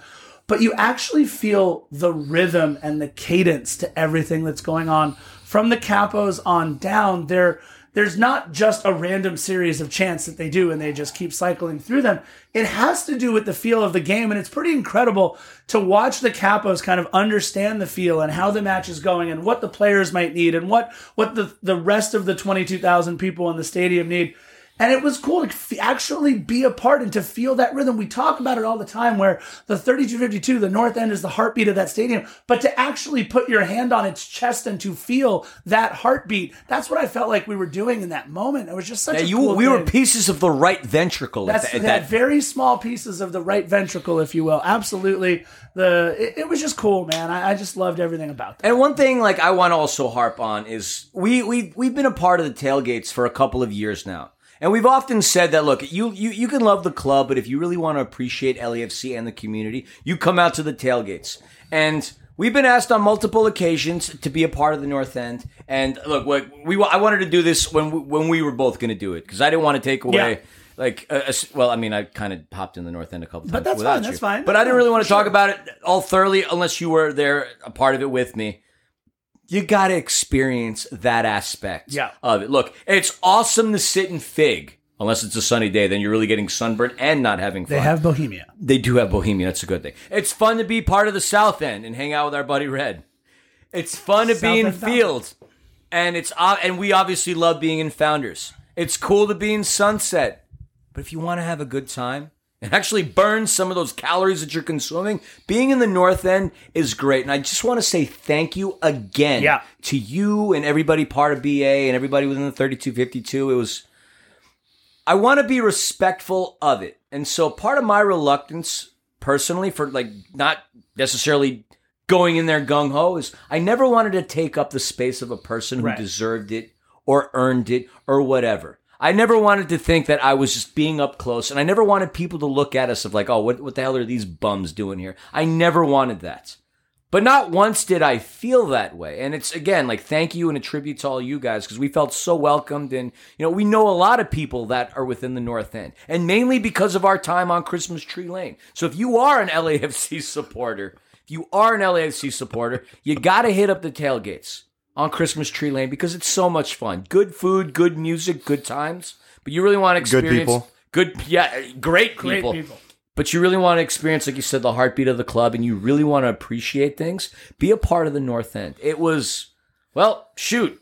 Can we come back Yeah, right. and and the thing is, on a day where we're not going to be sun dried tomatoes? at this point, you got to know somebody who already has tickets in the North End because you can't just buy two tickets. no, that's they- the hottest. That's the hottest seat in town. Absolutely, unless they come up for sale on like LAFC's Facebook Quite literally page yesterday, whatever. Philly.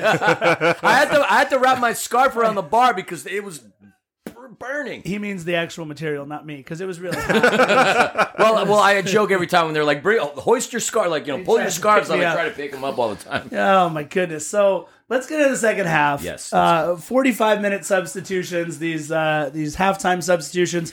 Jack Skahan and Carlos Fierro, who we're going to talk about in a minute, come in for the Quakes, and Danny Crisostomo. And yes, it's Crisostomo. We've heard Chrysostomo, but look, I have actually have actually have here's, here's where the conversation came up before. I actually have Chrysostomos on my mother's side of the family, so we say Chrysostomo. So you're Greek, Italian, and I'm, French. I'm just we're keeping we're keeping Chrysostomo. We're going with it. Comes in for Pancho Ginella. Second half begins, and look, you legit are a GIF. Greek, Italian, and French. You're a GIF. Scarf is a GIF. some people pronounce it GIF. that, that, that's that's Shout that's, out to Leslie that- of uh, Ted Lasso. this is the result of two hours. Of sleep. But that being said, look, the substitutions there didn't worry me so much. I wasn't really thinking about Carlos Fierro being a factor in this match. But in the 55th minute, those double nickel substitutions, Cade Cowell and Chris Wondolowski. You've heard of both of them. Osvaldo Alanis and Cristian Espinoza come out for, uh, oh, excuse me, three substitutions. That's right. Andy Rios, Andres Rios as well. Uh, so Benji Kikanovic, Cristian Espinoza, and Osvaldo Alanis come off. Cade Cowell, Chris Wondolowski, and Andy Rios, three very, very good players coming off the bench. And again, uh, we'll we'll save all the listeners uh, Philly's notes interpretation here. Why? But Philly, it took just world. six. It took just six minutes for San Jose after making those substitutions to all of a sudden make it a ball game. No, without a doubt. Six freaking minutes. Six freaking minutes. And one thing that's been plaguing us, not just this season, not just the last season, not just the season before, every freaking season, set piece defense. We get burned again. How that corner ended up going in between Murray and Chicho, Yeah. literally threading a freaking needle. Talk about threading a freaking needle. Fierro of Monarcas. Yeah, Morelia Monarcas. Of Monarcas no, fame. no longer a team. They are now Mazatlan FC. And why am I bringing that up? It, that has somewhat somewhat of a tie to you. Nina's family Exactly, is from you go. Morelia, so that's kind of neat. Look, I, I wasn't rooting for Carlos Fierro. No, obviously not. But just but just like that two to one, and you predicted that scoring line. I thought three two. You thought two one. I thought Scarf Stradamus was rearing his ugly turtle head out. Look, Scarf Stradamus has been right one out of every 50 times this season. So while the score line was 2 1, I was just thinking, all right, cool, I'm right for now. And I knew I'd be wrong at some point. In the uh, 65th minute, LAFC making a couple of substitutions, bringing on Cheeky Palacios and Sebastian Abeaga, apparently replacing Mamadou Fall because of a little bit of an injury there, and Raheem Edwards replacing him because he should have been replaced earlier on in the match. And in the 76th minute, Brian Rodriguez comes on for the goal scorer, Danny Musovski. Brian, oh Brian, uh, Yeah, there you, there on you the go. left wing he comes. flying. All right, so here's the deal. I felt like those substitutions settled down the pace of play a little bit. I thought San Jose made all the right moves, bringing on all five of their subs. So they were pushing all chips into the middle after the 55th minute, got the goal in the 61st, kept knocking on the door, knocking on the door, knocking on the door. But after about the 80th minute, LAFC starting to take control once again. They bring on Tristan Blackmon for Kim Moon Hwan in the 82nd minute.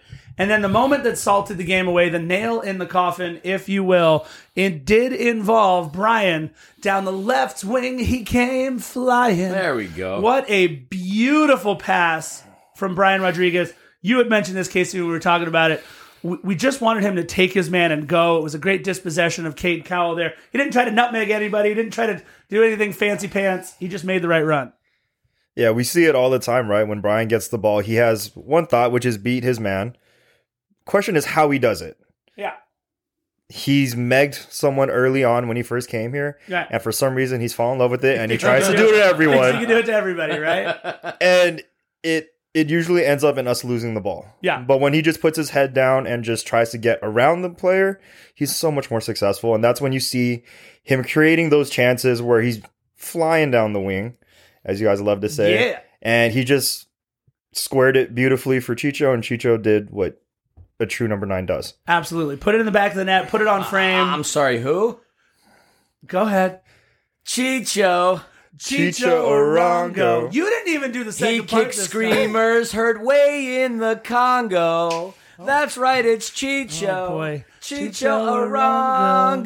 Still going. It's still going. It's still, it's There aren't many words that rhyme with Arango. So Congo is the only thing I could come up with. I'm looking at rhyme calculator. He really is, actually. He looks- Quango, Dwango. Oh, Django. Like it just I had to find a way to like finish the song. It just felt incomplete. I got to write a song, a Chicho Yeah, Arango Barry Try Manilow not to song. get yourself in trouble finding a rhyme for it in the meantime. My goodness. what? What? A, a screamer heard all the way in the Congo? No, that's fine. That. Okay, I was that gonna say. that was that was fantastic. Here's the fun part of this podcast, considering we recorded half. I got, of I it- got I got one for him on a bad day. I oh, uh, well, we'll get there in a minute. Here's the here's the fun part of this podcast. So this we started talking about the Chicho Arango goal, the beautiful pass by Brian Rodriguez, making the right play. And by the way, I think we can all agree that what Brian Rodriguez has done more since he has come back from his his stint in La Liga 2, if you will, his little Spanish vacation, is that he's starting to make the right play more and more often within the system. Yes, he is still trying to do too much with the ball often, but this was very clearly the right play. And by the way, the defender that was tracking back on this, that got turned around, that was trying to get back into the uh, into the back of the line was His name rhymes with Hudson. Judson. There you go. It, it was really great to watch Brian keep his space, stay wide, and find that streaking Chicho Arango. I I I don't know if we touch on this in the final hour and 20 minutes or if we touched on this in the stuff that we lost, but you just saw the leadership of Chicho Arango all throughout this match. It, it was incredible to see. So look, if you're listening to this, and Philly's going to edit it all, but it's going to be interesting to see how we make this work with the first hour. How, how long have we been Uh, recording? How long, I'm sorry, what was that, how long have we been recording right now? An hour and 32 minutes oh without really needing any edits at this, This point. This is going to be the longest episode ever. oh, so But- you really want me to incorporate the other stuff? Yes. Ooh, that's gonna be a long Absolutely. But that's what I'm saying. That's that's what we're we're talking about right here is we got People to are going to want to listen to this episode, not because of Philly and the scarf, But because, But of, because KC. of KC. Absolutely. Absolutely not. But that, but that being said, He's being this- modest, folks. This is where we kind of pass the torch on to the the second half, uh, the the hashtag blame Philly less portion of the of the podcast. Philly's dropping stuff in all kinds of different crevices here now. So. Uh, look, I, I don't know how this is going to work on editing, but that's what we have uh, our friendly neighborhood Philly for. Uh, we are at that moment, right, where we were talking about how there was a little bit of a scrum in the on the in the corner. You did it in a Christopher Walken voice. the- Do it again. No, I, Come on, come on. We want to hear it. I, I don't even remember what I said last. I don't know, but like the way you were starting to sound, two players get into a scrum. There you go, there in the you go. North End. It was it, it was. Uh, I was trying to see what was going on. And this is where we kind of segue in because I know I'm talking about shirtless Tony the Capo. That's, that's a great name. Hey, I'm Capo shirtless Tony over here. Look oh out. man, I he's love part of the Tony. Lucchese family. He's getting there. He's is. getting there. He's putting in a lot of work. I appreciate him as my junior capo. Yeah. Trying to get him more run, but I, I appreciate his efforts thus far. Well, I mean, we appreciate see like anytime we get to the bank early on Christmas Tree Lane, he's the first one there. Well, and, and look, At least as far as we he see. did get plenty of run in this last match because you guys were tagging each other in left and right. Because while we were on the surface of the sun, you guys up in that capo stand do not stop for one minute, and that was the incredible part to see. That was what was so cool is to see how you just nonstop. I mean, bottles of water, buckets of water, whatever you could throw on your guys' selves. It was incredible to see. Um, while this was all going on, we got Casey leading cheers, so I'm staring at you know all four arms of Goro up there on the capo. He's brolic, folks. Brolic, there you go. Yeah, Brolic, my goodness. And then I got shirtless Tony in front of me over there. Right Hey, forget about it. Eh, But you could see the the little brawl going on between Judson and I think Christian or Chicho Arango. And and I just love Tristan Blackmon. I think I say this in the second. I don't know. Philly's gonna do the editing.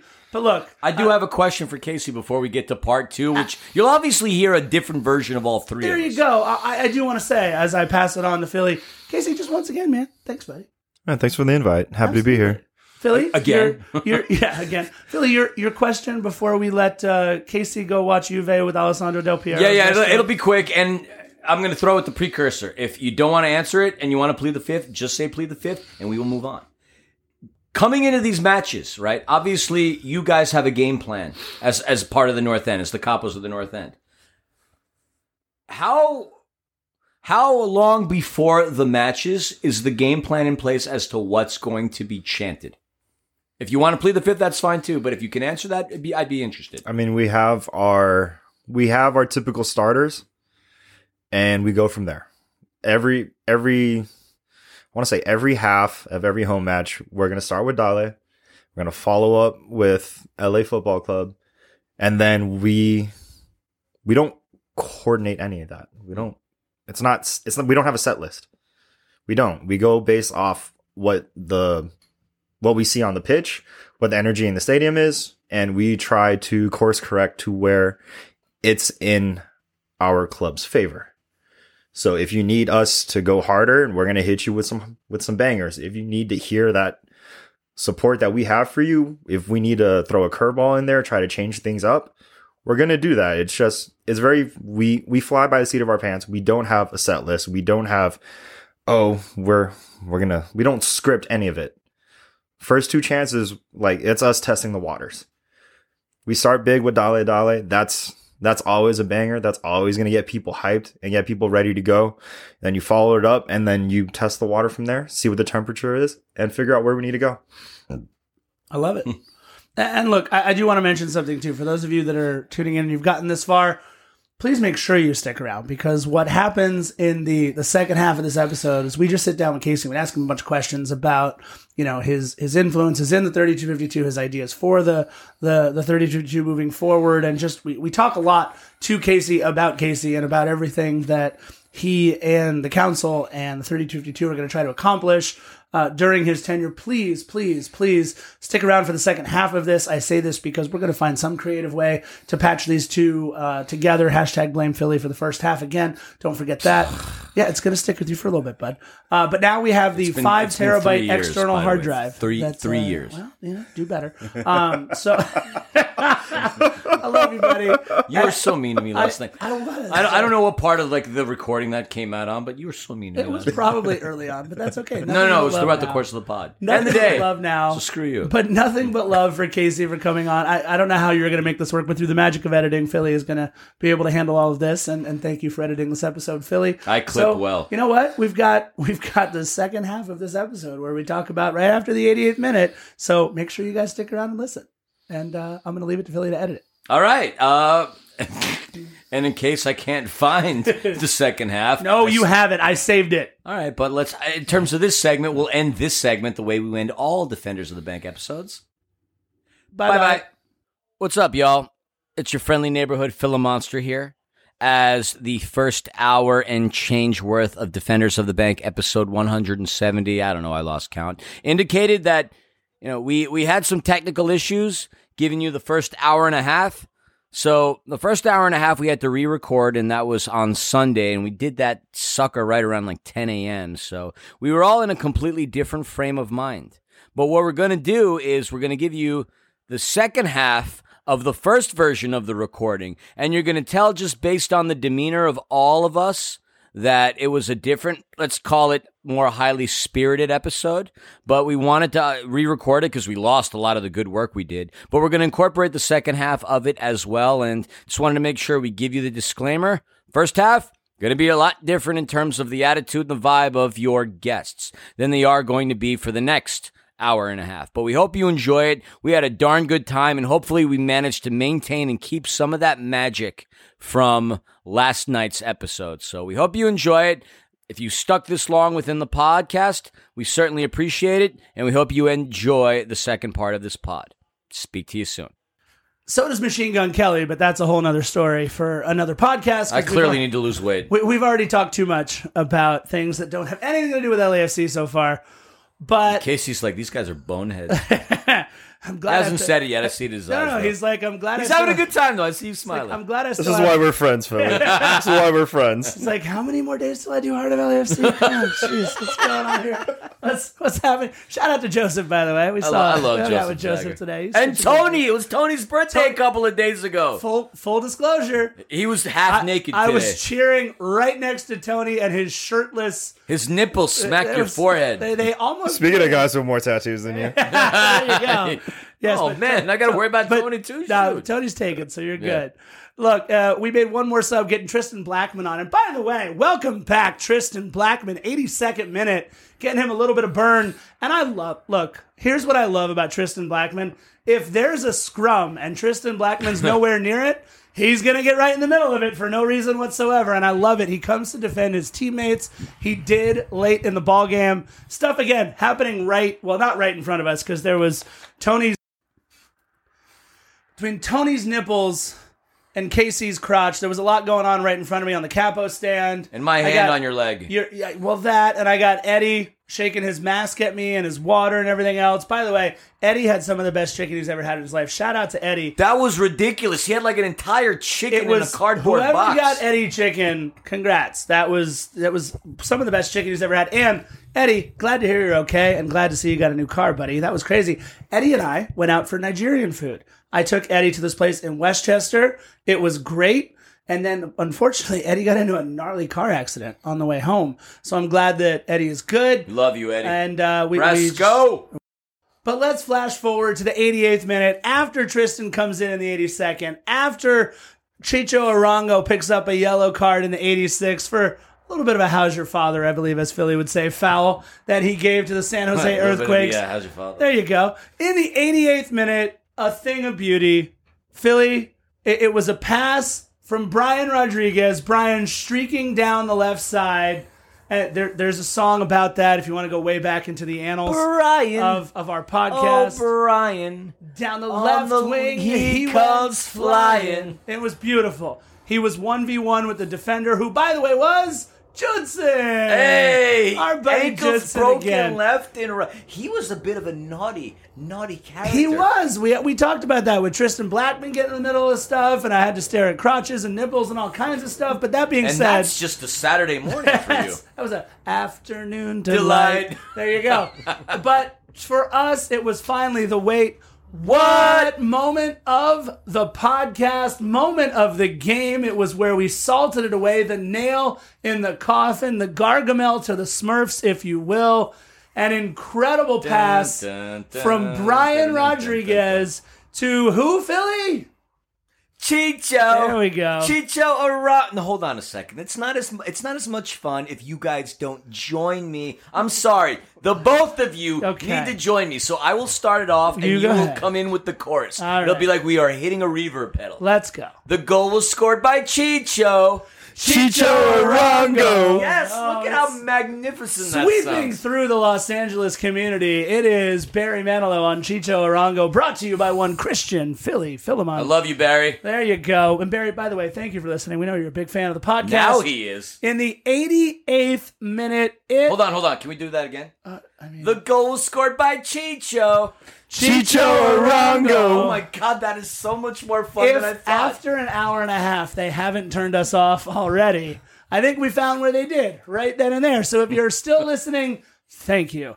88th minute, 3 1 LAFC. Scarfstradamus. Shocker. Wrong again.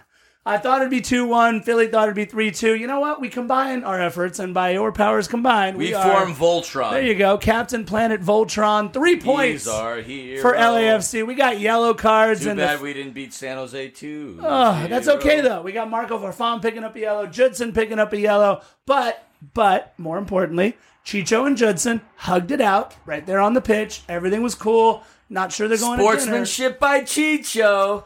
Chicho Arango. Arango So much fun for for you. All right, so three one LAFC after literally 106 minutes of soccer, 45 We have to explain to folks though why that was the case. Okay. So hydration breaks. Yep. I, I believe, if I go back correctly, it's a it's a mandatory five minute addition if you have hydration breaks. I believe might be four, might be five. I'll have to go back and look. But either way, there were six minutes of stoppage time in the opening half, and there were supposed to be nine. There were actually ten, almost by the way, ten full minutes of stoppage time. That is sixteen additional minutes for one hundred six.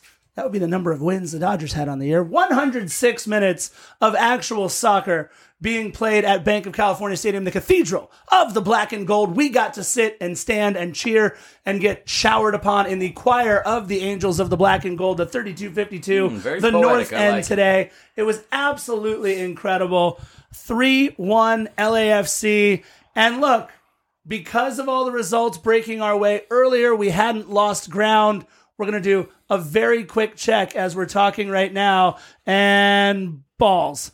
2 1 Galaxy with a second minute in stoppage time PK by Oh. Pornstash himself. Oh God. Sacha Kljestan.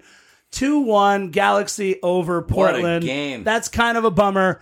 But that being said, if we look at the up to date standings right now, now it gets fun. In the Western Conference, you of course have Seattle who have already clinched. You've got Kansas City, Colorado on 52 and 51 points, Portland at 46.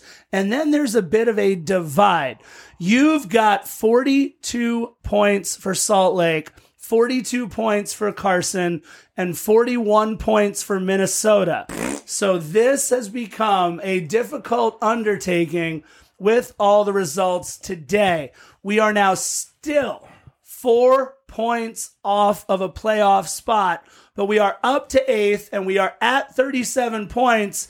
And look, it just means these next two matches against FC Dallas, who is awful, down on 28 points in 12th place with only Ricardo Pepe to save them. Dallas is not a good team. And we talked about the fact that in this three game gauntlet that we have coming up between San Jose, Dallas, and Minnesota, we need three, three, and three.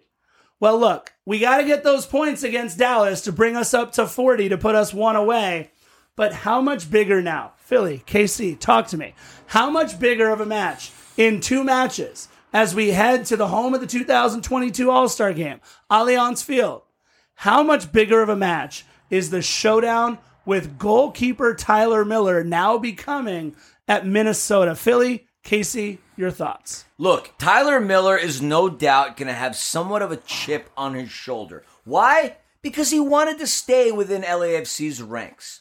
LAFC parted ways with him. So you know that he's going to do everything within his power to do what he can to thwart any positive efforts by the black and gold. Oh, and by the way, Tyler Miller is sitting in double digits in terms of clean sheets. Yeah. He is having an outstanding time. We talk about goalkeeper controversy. Folks, between Blackman Sisniega and and uh, Tomas Romero, their clean sheets don't even come close. They Three do not. Keeper, three keepers combined, they don't even come close to Tyler Miller. So you know that he's going to go out there and want to do what he can to kind of stick it to his old club. Minnesota on the road. And you know what? It doesn't even matter if it's Minnesota. Winning on the road in MLS is hard. Most of the successful teams, with the exception of the New Englands and the Seattles, don't have the greatest road records. LAFC certainly doesn't. Going into Allianz, that's going to be a tough match for the black and gold. Yeah, look, Casey, Tyler Miller in goal. He's been a revelation so far. He's played 25 matches, 25 starts for this club, and I I think we talked about it, right? 10, I think, clean sheets. 11, clean sheets. Jeez, 11 Uh, uh, clean uh. sheets. It's it, he's real good. Let me ask you something right now. Going into the Dallas match, going into the Minnesota match, knowing we need six points, your thoughts? Are we getting all six? If we play the way we are capable of, absolutely. I like it. I like it. So let me ask you: Is it Jamal Blackman moving forward? I I threw that out there at the start. Do you think we have Jamal for the next couple of games, especially after today? I think so. I think he gets a shout against Dallas to see what he can do there. Unless he has an absolute howler, I think we'll see him again in Minnesota. I think Bob's going to go with the experience Yeah. and the more sure handed approach that Blackman has. So we'll see how that plays out. Yeah. He, he definitely played with more confidence today too, which was great. He came out several times, punched the ball away, grabbed the ball in midair. I mean, the dude is six six. Uh, and look, you mentioned howlers. What we haven't seen for the most part from our keepers this season are howlers. What we certainly remember from Tyler Miller, and what we've seen a couple of times in highlights from Minnesota this season with Tyler Miller are those those times where he's not just out of the goal box.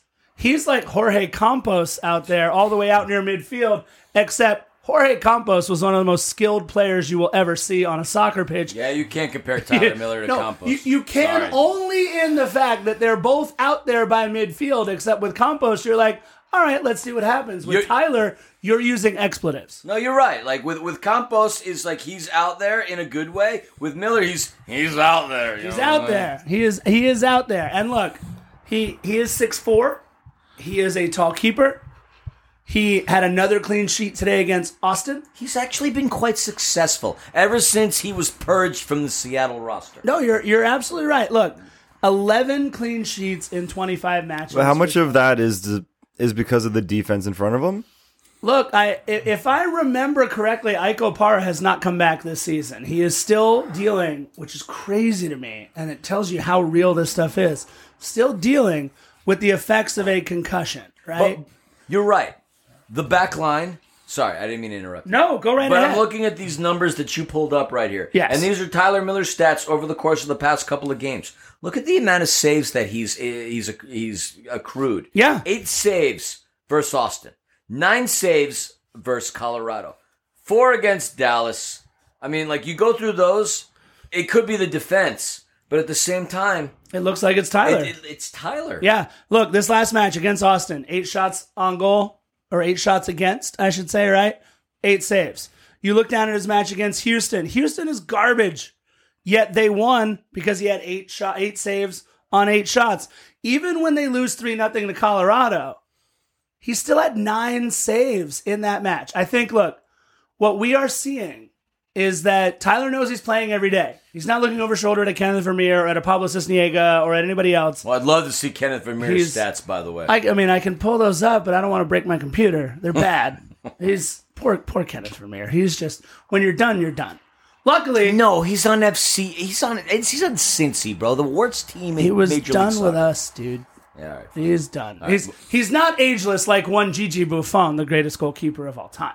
Amen to that. Yes, Jesus, sir. I'm surrounded by Serie A fans. Yes, This is sir. just You Yes, are sir. surrounded by Azzurri fans, by Serie A fans. Hold on a second. Hold Yeah. on a second. Casey, we know is a Juve fan. I am not a Serie A fan. I'm an Azzurri fan. Yes, you are correct. Scarf, you need to put down. You need to pitch your flag or pitch your tent or whatever hill it is that you want to Giggity. Not, Go not, on. I'm not your hill, by the Go way. Go on. You need to assimilate and you need to pick your Serie A team. I you can't claim to be Italian and only root for the Italian national team. You need a club allegiance. First of all, I'm not claiming I'm Italian. I'm actually Italian. Let's Jean. Ramon Lebert. Yes, that is. Uh, You sound like like like Triple H's alter ego. all right. So here's the deal. Paul Levesque. 23 and Me. I did the whole 23 and Me thing, and I learned a lot of weird things on 23. you did. We can't talk about that. We cannot. But this is Defenders After Dark. Why not? that- well, because there's some stuff that he learned off of 23andMe, which is crazy. yeah, town, I, I really have the craziest 23 That's minutes. he has the best stories. You guys are gonna have to DM Philly directly if you want to hear anything about that. I'm not sharing any. He is not going to share about that. But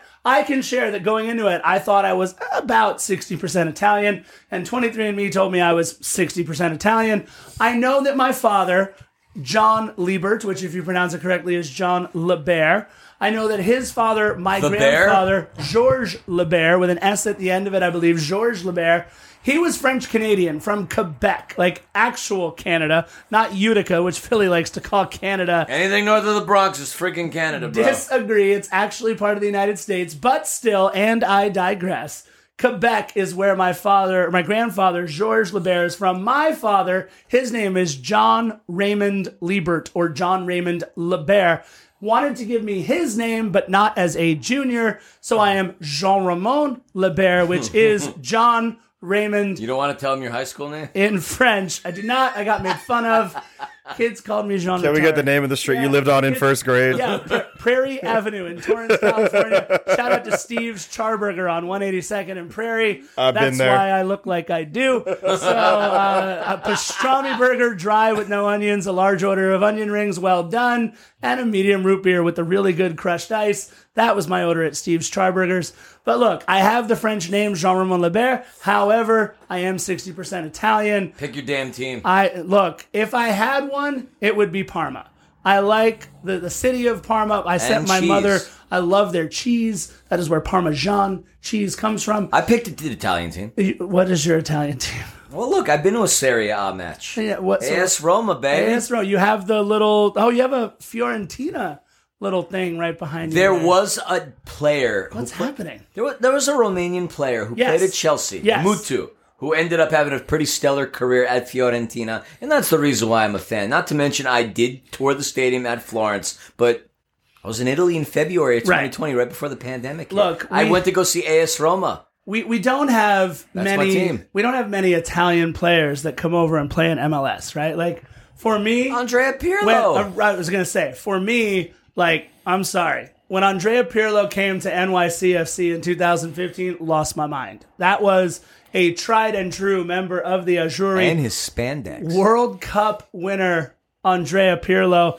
When uh, when Alessandro Nesta came over for Montreal, oh my God, that was incredible.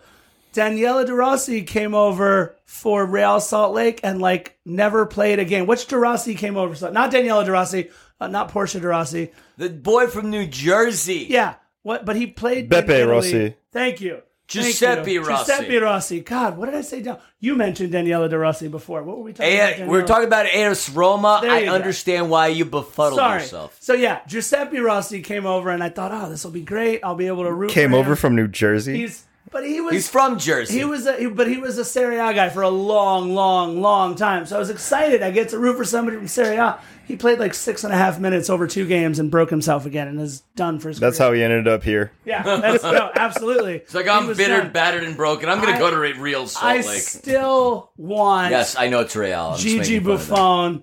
Uh, Even at age 50, he can come over and play in the MLS for a little bit. I'll still buy a Gigi Buffon jersey. But that being said, Philly, let's talk about our upcoming schedule. We went 13 games in between, 13 days, excuse me, in between matches. We have begun a rough four game stretch. Four games in 11 days. So in just four days, we head to Dallas to lovely Frisco, Texas, home of the U.S. Soccer Hall of Fame. Congrats to Steve Cherundolo. Yes, good that's man. a that's a huge win for U.S. Soccer Hall of Fame. Steve Cherundolo. Not only is he the coach of the recently winning a game Las Vegas Lights, but a German Bundesliga legend. Hannover 96. That's right. He played what, 15 years or something like He's that. captain of the team. He was a he's a, he's like a legend. If they're going to put a statue of a player out there, they might have one of Stevie Cherundolo, which is pretty flippin' cool that he is such a Bundesliga legend. They head to Dallas on the 20th, followed by a match in Minnesota on the 23rd. Oh my god, that's like right then and there.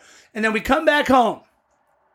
I'm, I'm saying this because I'm a little worried about this club. They are very, very good, and they will be at full strength because the rumor is, a- and I've got to look to see if he actually played today. The, JM. The rumor is Jordan Morris might be back in the fold all of a sudden for Seattle. Swansea. What is it with Americans in Swansea where things just don't work oh, out? Oh, I mean- we ca- we have one of those on our team He too. he was on his first shift with Swansea when he blew out his knee. Gut wrenching. I mean, that was awful. Uh, while while I stall and you guys talk about stuff, I am going to see, by the way, if one Jordan Morris, who was rumored to be eligible for selection today for Seattle, let's see if he played. Oh my goodness, there there's the button for it. So look, we got a gauntlet. We have four games in eleven days. Casey, how many of the four games in the next eleven days? You went to San Jose because we were there. I saw your crotch. We talked about it a minute ago. Whoa! Uh, Dallas, are you headed to Dallas? No, no Not Dallas headed for to me. Dallas. You are headed to Minnesota. I will be at Minnesota. and Lord knows this man is going to be running things on the capo stand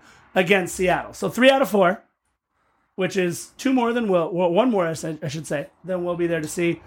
Expectations these next three matches in like 11 days. I mean, expectations is we need to make the playoffs, and realistically, we should just win out. I like it. That's the expectation is we need to win out, whatever that takes, whatever that looks like. Not my job, Bob. Figure it out. there you go.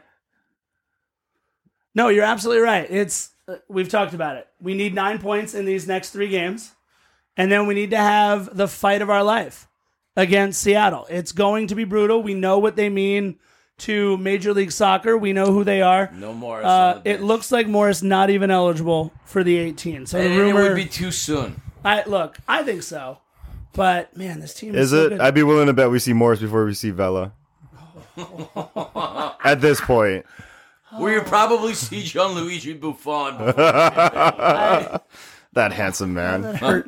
That I hurt my had heart. hair like that in my 40s. that hurt my heart. Um, I love Vela, man. But I don't know what's going Look, on, man. I don't want to kid ourselves. Like having Vela back in the lineup, obviously, is going to be a big thing. At, le- at the very least, from a uh, distributing perspective. But we cannot. And look, you you boys, you boys can both look me in the eyes. We can't No, you're right. put our We're- we're not relying. on Carlos Vela Right. To, to be the difference maker. The difference maker already exists on the pitch. You're absolutely and right. that's Chicho Arango. And he was today. That is the difference maker on LAFC. We want to talk about who the MVP is. The MVP in reality throughout the course of the season is the supporters in the 32-52 because we've dealt with a lot of BS throughout the course of the season. But if we're going to like break it down to where a player has to get that title, it's got to be Chicho Arango. Man. Absolutely. Best Yeah. acquisition that we've had over the course of the past couple of years and the guy who plays with a lot of heart where I earned a lot of respect for him obviously his play is what it is. At the very end of the game, when the final whistle blew and we won three to one, a scoring line that we haven't really been able to brag about all year long. There were so many games in which we weren't able to score more than two goals. Per We season. get half off our second scoop at Baskin Robbins because we you get ice goals. cream. You, You get ice cream. we all get ice cream. we all scream for ice cream. Baskin Robbins sponsor defenders of the bank. please. But Chicho came out, and this is well after a lot of people cleared the stadium. You were there. You were there. I was there. Eddie was there. Eddie was there. He came out to do the Walker Zimmerman LAFC thing. The three point punch. Yeah. But he didn't do it once. He wasn't satisfied with the way he did it. He was not. He did it twice. And I got to tell you, it was very endearing seeing him get into it, silence the crowd, and then go back out there with Yeah. it. You could tell he loved it. You can tell he genuinely loves being a part of this club. And obviously, from the supporters' perspective, from the fans' perspective, from the television perspective, we all appreciate that. He wears his heart on his sleeve, and he plays like it. And that's what we need. More players like Chicho Arango. Yeah. Tell me I'm wrong. No, look. Here's here's what I have to. Is the most important thing, as I would say, is this. With Chicho Arango, what I would love to do after today's match, because I saw it four or five times, where Chicho is the one just barking at people, setting up defense, getting people fired after the goal. Chicho was so pissed after the San Jose goal. He brought that team back. He brought that team together.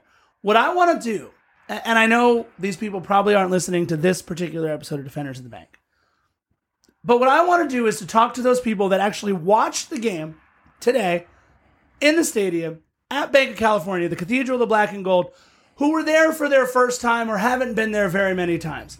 And I want to pull them aside and I want to ask them, which player do you think looks, acts, talks, plays like a leader out there? And without Eduard Atuesta, without Eddie Segura, to me, especially today, what we saw from Chicho Arango, he decided, look, there might have been a 13 day break. We know what's ahead of us. We're still four points away from the playoff line now. But Chicho took this team by the scruff of the neck today and said, damn it all if I am not going to be the one that leads us to the top of that mountain. Chicho took over today as the leader of this club. Casey, your thoughts on Chicho as a leader or whoever is the leader of this club, I mean, it just seems like pick a Colombian for the armband, right? At this point, right? as far as the players who play with passion, play with balls, play with a spine, play with like that that little bit of like crazy that you want, sure. right? On your team to where we're going to fight for this. And you know that you're going to get that from them. And I honestly think we need more players like that Yeah. because I think I think it's very easy to say that we are resting on our laurel on our laurels as a club. We've done so much. We've had incredible past few years, but that's not good enough. And now you're seeing the new blood come in, inject some energy, inject some passion, inject some desire, just like earlier this season when you saw the young kids finally get their chance. Yeah. When you saw Bryce Duke stand up to players that were trying to bully him in midfield. When you see Fall scoring, jumping out of the fucking stadium with those headers and putting the hat on, being like, this is it. Right. Right? Like, this is why I fell in love with the club. And just having that energy, having that passion, having that belief. Because I feel like that's something we've been missing. Sure. Uh, I'm not going to say who to who to lay the blame at the feet of. That's okay. But I think it's very obvious that we all see that there's there was a lack of passion earlier in the season that we have now turned into a bit of intensity most of the games these days. Sure. I, I feel like the San Jose away recently, I think it's very easy to say that we we weren't up for it. Yeah. I don't know why, but sometimes we have this penchant of playing down to our Sure. opponents. And I feel like I think I know that the best teams don't do that. You play your game, you impose your will. We have the talent to win the cup in this league. Do we have the mentality? We got to figure that out. Yeah. And, and four years in, that's the question everybody's asking, right? Like, no one will doubt that we have the talent. And for the record, that's why no one feels bad when we have a bad season like this. They're like, hey, look at your roster. You're good. You're fine. Figure it out. But no, totally agree. Look, we've got an uphill climb still. We're four points back of the playoff line. But things broke our way for long enough. Now we're going to have to break things our way ourselves, right? And we talk about luck, we talk about skill, we talk about everything. At this point, you mentioned it, Casey. We, we, we just have to win out. We, we have to take the bull by the horns, and we have to keep stacking three points upon three points upon three points. We only have 15 points left to get. And because we have same amount of games left as the teams above us, we need help. We need help. And it's a weird place for LAFC to be- be in because we've never been there before. Look, all they need to focus on is giving their best effort. Yeah. To like pretty much duplicate what they did today. They just need to continue on with that, like you were saying. And, and just win out. Look, you cannot rely on anybody else. Sure. It is a chicken poop mentality to think that way. Right. If And if you don't do your part, it doesn't matter what other clubs do. You can get all the help in the world, Yep. but if you don't hold up your end, Yep. it doesn't matter. so we have to put the onus on the other on the other teams that are playing in these other matches that potentially help us. We have to play in a way so that we make it in our favor. Yes. yeah. Absolutely. And look, 15 points left, guys. 15 points left in the season. We got a damn good shot.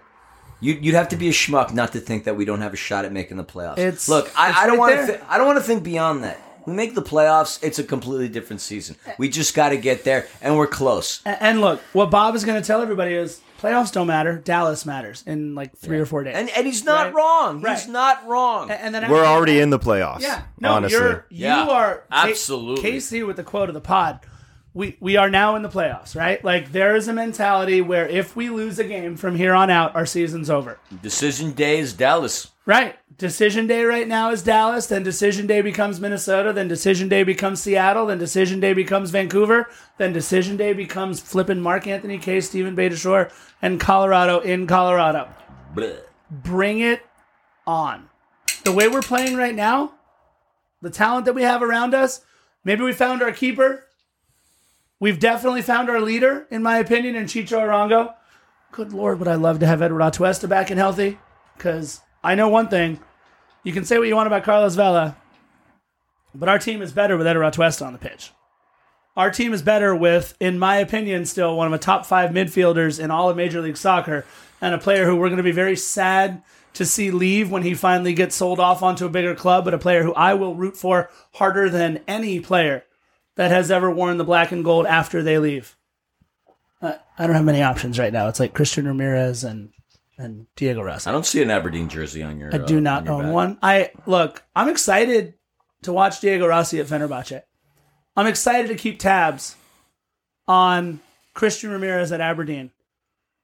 I forget wherever Andre Horta is because I don't care. Braga. Braga, FC Braga. Was he still with his brother? SC Yeah, Braga. Yeah, he's SC in Braga, Portugal SC with his Braga. brother. Yeah, he's still with his brother. Yeah. Uh, Who actually denied a contract with Atlanta United? I heard about that. Yeah, I read it was a pretty article. good contract too. Yeah. It's Josef Martinez's team still. He doesn't want to. But but but he's also probably listening to his brother, going, "Yeah, don't go to MLS. I I didn't do well." his first pass was to Carson. Um, that being said, look, I, I always watch wherever Adama Diomande is doing, wherever he is, and he hasn't done a whole lot. But man, will I root for Eduard Atuesta hard. That being said, Let's talk got- about our experience today. we, we got Dallas, but we we spent 90 minutes in the North End, man. We spent 90 minutes in the I, I will say, let, let me start out because it was my first 90 minutes. You've been before. I I cannot tell you all how different and incredible and and awe-striking of an experience it was for me to be there for the full 90 minutes. I have experienced Banc of California Stadium in every single other possible way, with the exception of the South End. I've, I've never yeah, sat. I, I don't know you hanging out with I've, Red. I've never sat with the South End Falcons. I've never sat in the South End. I, I've sat in Figueroa Club. I've sat in those seats above Fig, the 200 block over there on the opposite side when? for for matches that weren't LAFC matches, for other stuff that went on. I've obviously spent most of my time in Founders. I spent the All Star game in Field Club. Never sat in a game in Sunset Deck, but I, I think I'm good. Don't think I need to. I I actually enjoyed a match in the North End Terrace. That was fun. Uh, Banc California Stadium has so many cool ways to experience a match. None quite like the North End. Nothing, nothing like the 90 minutes that I experienced in the North End. And and honestly, this was on a day where Banc California Stadium wasn't full.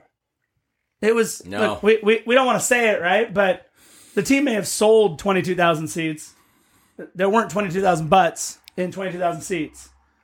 But the North End, the 3252, they were still every bit of the North End today. And my personal experience, I cannot vouch for this experience more. If you are listening and you have a friend who can get you tickets into the North End, because at this point you got to know somebody. And we do. We know Casey. we like Casey. We do. He's right here. yeah, But that, that's not If- the only reason why we're saying that. It's but it's also we a reason say it why even if he wasn't here. I, but he is right here, so I'm going to say it while looking at him. Thank you. so, if you've got a friend who can get you into the North End, and you are ready to be a part of it, because part of it, by the way, is a social contract that you enter in with 3,251 other people, where you commit yourself to, okay, look, I'm going to cheer, and if I don't know the cheer, I'm going to clap, I'm going to wave my hands, I'm going to be excited, I'm going to pay attention to whatever the heck it is that I'm supposed to be doing in the 3252. I'm not going to watch the game as much as I would like, which is what happened today. I'm not going to be on my phone. I'm not going to be on Instagram Live. I'm not going to try to tell all my social media followers, look at this cool thing I'm doing right now. Look, everybody, this is a cool thing. No. I knew that by stepping onto the surface of the sun today, which is what we did, which is why you still look like a sun dried it was so hot. You guys, it was so hot. I've gone through chapstick and eye drops, and I'm trying to keep my body hydrated in every possible way I can, but it was so hot today. The railing, the ra- I burnt, I burnt my skin on the railing. It was hot. Y'all picked the worst day to come to the North End. I'm not gonna No, lie. I, I, I disagree. I think we, uh, we picked Look, the we best picked day. the worst weather. We You picked the worst weather. weather. Uh, I don't think there's such a thing as a bad day in the 3252 because I've been able to watch it and see it from afar, and now that I've experienced it, I, I just I can't say enough about as long as you're ready, because you have to commit to it. I felt like I fell out of a tree after 90 minutes. Everything hurt. I was sore. I smelled terrible, and I, and, and still do. and I still do. and I have to tell you guys, I loved every damn minute. Thank you to Casey and to everybody in the supporters groups that have not just accepted us today in the 3252, but on Christmas Tree Lane and in everything that we do. I just, damn, did I love every minute of today. No, it was a fantastic environment. And look, we've you've heard about us preach countless times about being a part of Christmas Tree Lane. And if you really want to get the uh the heartbeat of the club, Yeah. come out to the tailgates, be a part of that on Christmas Tree Lane. But we never had more than that to fall back on. We've been invited on numerous occasions as a collective to sit within the North End. And it's not for and look, and honestly, it's it's never we never denied it for for reasons that were pretentious, so to speak. But to a certain extent, it's like we felt welcomed within Christmas Tree Lane. Part of it, it wasn't reluctance. It was like, well, we don't want to step on anybody's turf. We don't want to take somebody's position that has been there before us. So for us, it was more a matter of wanting to be respectful Absolutely. not necessarily be louder, just but be, be a part of it. And what we got, what we gathered by being within the North End, being on the side of Black Army, right in between Casey's legs and Tony's nipples and, and Fresco's bum, there was. Best day ever. Best day ever. I mean, if that's our best day ever, then you know what? I'm I'm fine resting on our laur- on my laurels because it really was a great day. It was a, a, a brother and a sisterhood. I mean, we felt so welcomed and so accepted. And I got to tell you, from the bottom of my heart, like I really appreciated that. I didn't know we were there. Like after the flag ceremony. Like we rolled up to the north end. We didn't want to not go. We wanted to be there. But like we were like, oh, I don't know, like where do we position ourselves? There was reluctance for We- sure. Yeah, there was reluctance. We, again, we didn't want to be disrespectful to where we were going, and we were fortunate enough to bump into Austin, Who loves pie? who loves pie and country music, who we've hung out with. I mean, we had a great time in San Diego. Absolutely. All, all four of us, yes. all four of us, and we're like Austin. We're like, we want to like, where do we go? We don't know. He He's let like, us all right, down. dummies, you're down here. You let us Let's down, go." and I have to reiterate it again. We were down in between Casey's legs, Tony's nipples, and Fresco's bum. Second row on the sun. You want to talk about it? like it was just an incredible experience being part of that and like the fact that you guys accept us. We really appreciate it from the bottom of our, our Yeah. hearts. My voice, my throat, my larynx is messed up. His is too. I, I feel like you know we we smoked a pack of cigarettes and we're uh, thank you know waitresses off of a freaking like highway and in like a in a diner there. But it was worth every freaking minute of it. I, I stink. I smell like beer. Yeah. sunblock Yeah. and micheladas, and I loved every minute of it. And for those of you who have not experienced the North End, what are you waiting for? Go there. You want to feel the heartbeat of the club? That's where it is. We sit in Founders Club. Is it the heartbeat? No. No. No, it is not. Is Field Club the heartbeat? No. And for those people that do sit in Field Club that are of a higher stature, they come and admire the North End. So that's got to tell you something. Do I want to sit in Fig? No. Do I want to sit in South End? No. I love my Founders seats, but I'm not going to sit in Founders. I Don't want to be in North End. Fig, you guys. Fig has Bohemia. Don't forget. That's that's. I will say this. But on a day like today, I'd rather stand, jump, sing, and get Oh, beer showered rather I- than sit and Fig. look, it was hot. It was hot, hot as you know what today. Sun dried tomatoes? It was. That's what I look like. I'm. That's the Italian in me. What do you want me to do? Bobbity boopy. So my my my last thought on everything today is, if it takes us sitting in the north end, if it takes us missing the first goal, if it takes us standing on our heads, whatever it takes to get three points. If it takes us doing a two-hour pod because we had to go back to watching the game, we're we're having fun, guys. Uh, look, it's it's been so much fun to have had this experience today. We've got Casey here, the president of the 3252, and of course, before we let Casey go, couple, we're, of, we're, we're never letting him go. couple of other questions. I, I'm gonna I'm gonna put Casey on the spot. Just one like more the movie time. Titanic, I'll never let go. You can scoot over a little bit though. I'm sailing, Jack. I'm sailing. Oh. So, question for you as you embark on your leadership of the 3252. Is there anything that you have in mind as a goal or as a mission or as a path that you want to help chart for the 3052? Is there anything that you come into this office in mind of, of making sure you you want to accomplish or at least set in motion during your tenure? I just want to lay the foundation to build something bigger and better going forward. I don't want to build on like terrible foundation where everything's going to crumble. I Sure. want to set everything in place. I want the structure there so that we have a solid base and a solid foundation to be able to do all the things that we want to do as a 3252, which is we want to be among the best supporter sections in the world in the stadium. We want to give back to the community that we live in, that we love. We want to give back to the people that affect us in the city, right? This is more than Sure. just this is more than just about what happens at the Banc of California. Absolutely. And we want to be able to give back to them as well. So to be the best of our potential. I want to realize our potential, right? Best supporter section in the- among them in the world Yep. being able to give back to the community, being able to give back to the people who need it the most, and being able to serve, honestly, Yeah. is what I'm hoping to do. And just try to be like the best steward possible going Sure. forward possible. Sure. Um, you know, you've had some great leaders in front of you. You had Jimmy, you've had Joseph. You know, we, we also know Julio has had quite a bit to do with the formation of 32. You, you've got a lot of great Shout out to. Ray. It's his birthday within the next day or two. Ray, that's right. You've got Ray. You've got plenty of people that have helped chart this path forward for you. Has there been any advice, words of wisdom, words of caution, words of I don't know. Has there been anything that you've kind of taken to heart that you've that you've heard from others, or you know, what, what has it been like for you to? I, I kind of picture you know Simba as he listened to like Mufasa and all the other the great stars who were the old kings, right, and the Lion King. Like I feel like like that's kind of what you're coming from, right? Like we've had a lot of great leaders with a lot of great experience in in world football with LAFC, whatever it might be.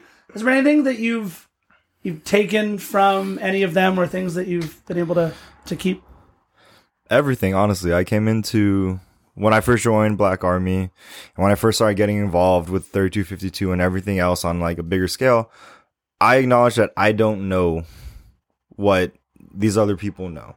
So what we have in the North End is just a collective of individuals with wide ranging interest, wide ranging experience.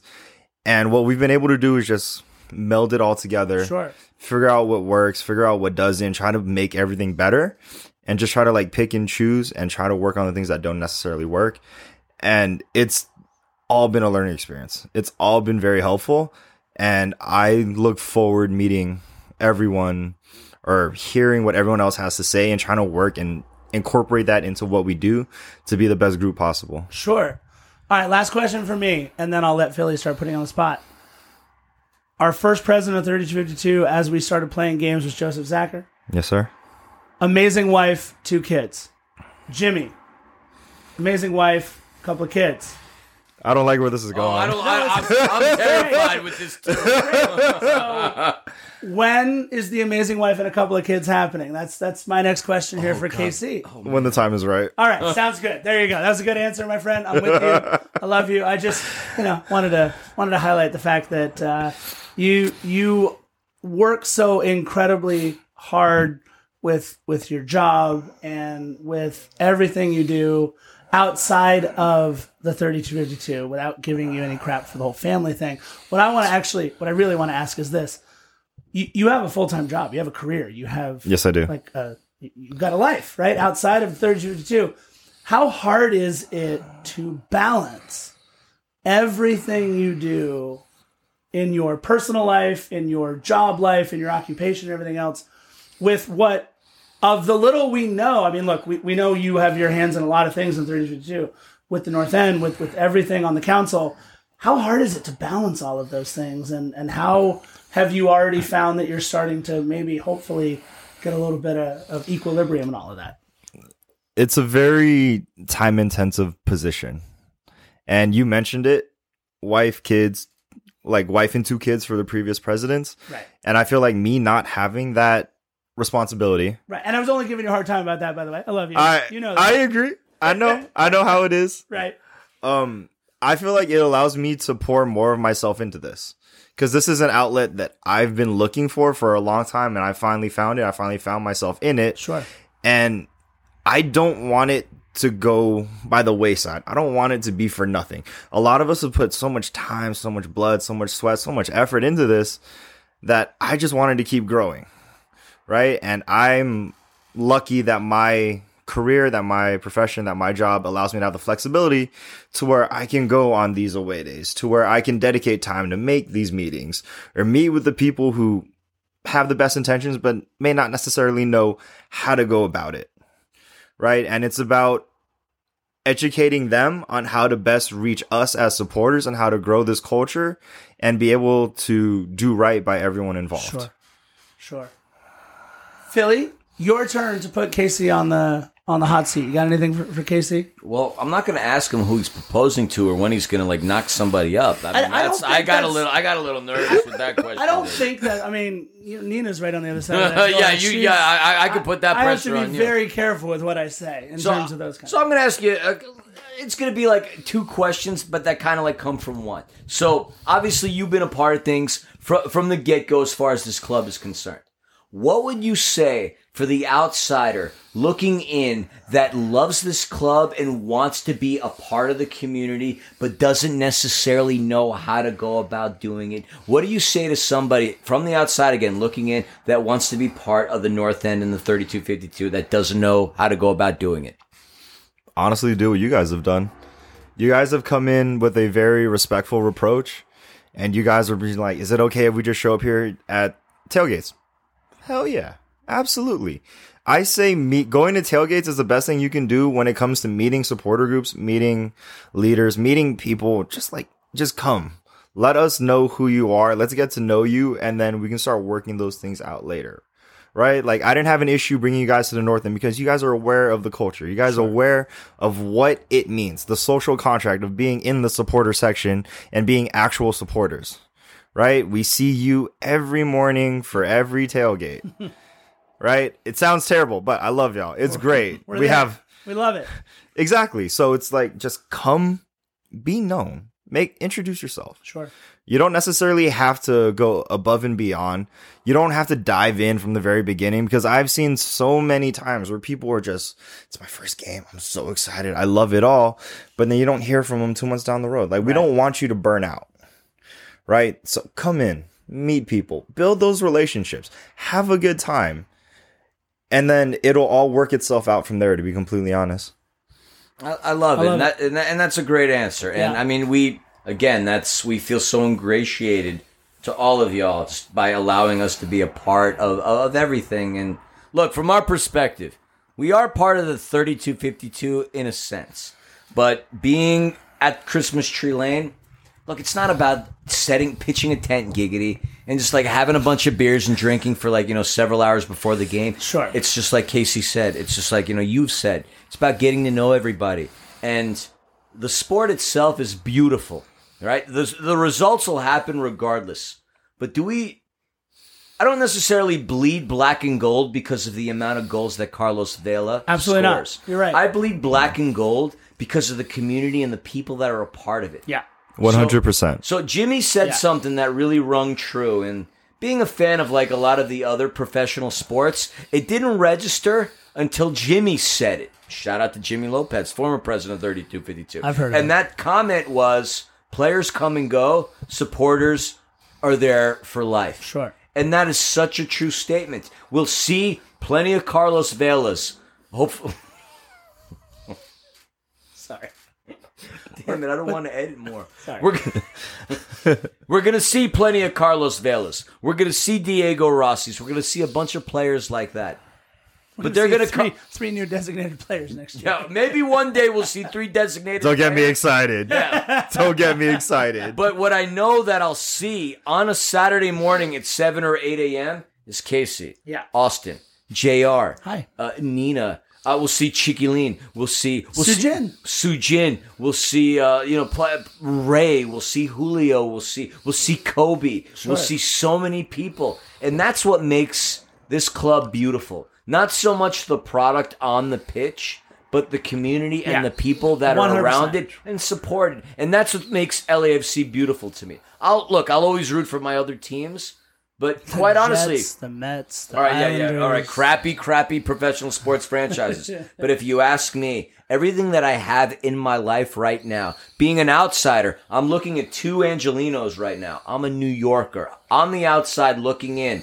LAFC in this community gave me a social network, gave me friends, gave me so much that I I, I'm so I'm so humble and appreciative of the community. I mean- and that's why I love this club and I will put it on a higher pedestal, believe it or not, on a higher pedestal than even the Mets, which was my first love in this world. it's how he met me.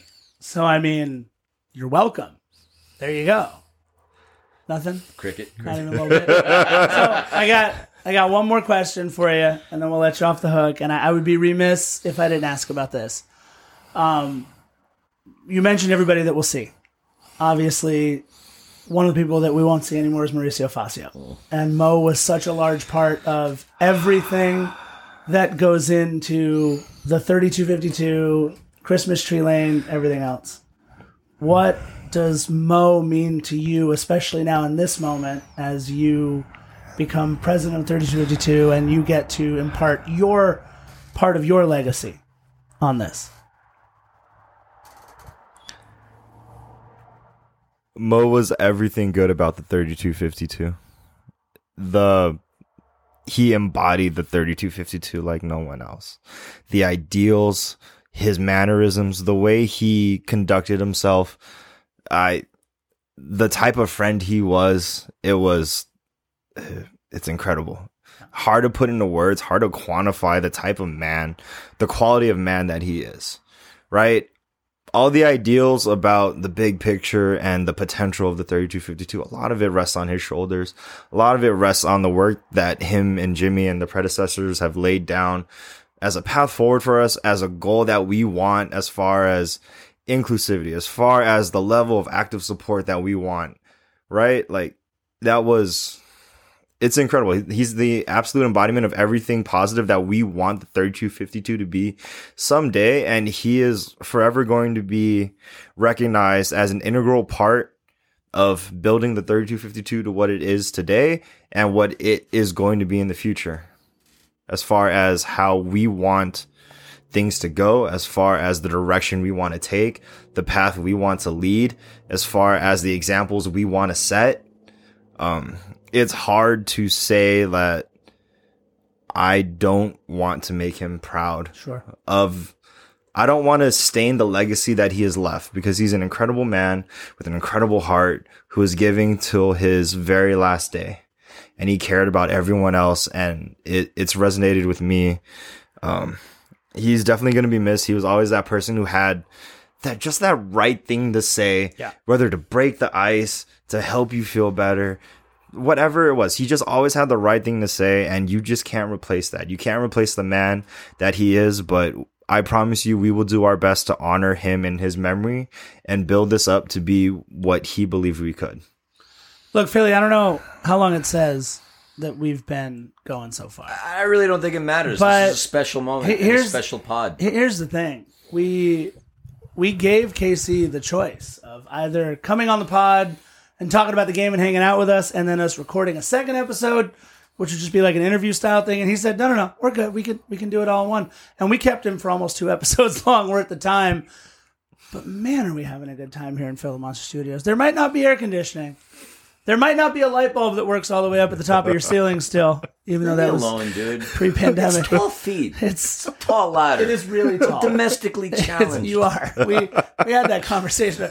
Literally, you guys. eh, He's owning it more and more as he, you know, gets. No, I've always owned it. yeah, but now it seems like here it's a badge. It's like a it's Philly's Philly's marriage badge instead of merit badge. No, no, it's a demerit badge. it's a demerit He, badge. look, it's he's My not- wife is from the Midwest, in the army, knows how to fix things. The only thing that needs to happen to me, uh, further emasculate me, is for me to ride on the back of her Harley. I don't know how to do a damn thing. You would ride in, in the, the, house. sidecar if she's driving. I'm out. waiting for that day. Pathetic in the household, and I admit it. But I know how to order takeout. But man, our, we're we're hanging out. at Pinocchio, shout out to Pinocchio once again. We're we're hanging out with our buddy Casey. We hung out with him for ninety minutes in the North End. We've hung out with him for long, far longer No, than I- ninety I minutes mean, that's what I love. on the podcast. And look, you, you guys, you you might think that a lot of what we do is absolutely off the wall and nuts, but you know what? We try to entertain you, It's, it's our you. podcast, and I got to say, we've done. a and you will listen to every damn word we have to say. No, but but here's what I will say: 172, 173 episodes in. I think we've earned This- our ability to talk about what Not we just want. that. This is some of the most fun we've ever had, man. We Casey, we've enjoyed every minute with you. you. I appreciate that. Thank you guys so much. I know, I love seeing y'all in person. I love hanging out.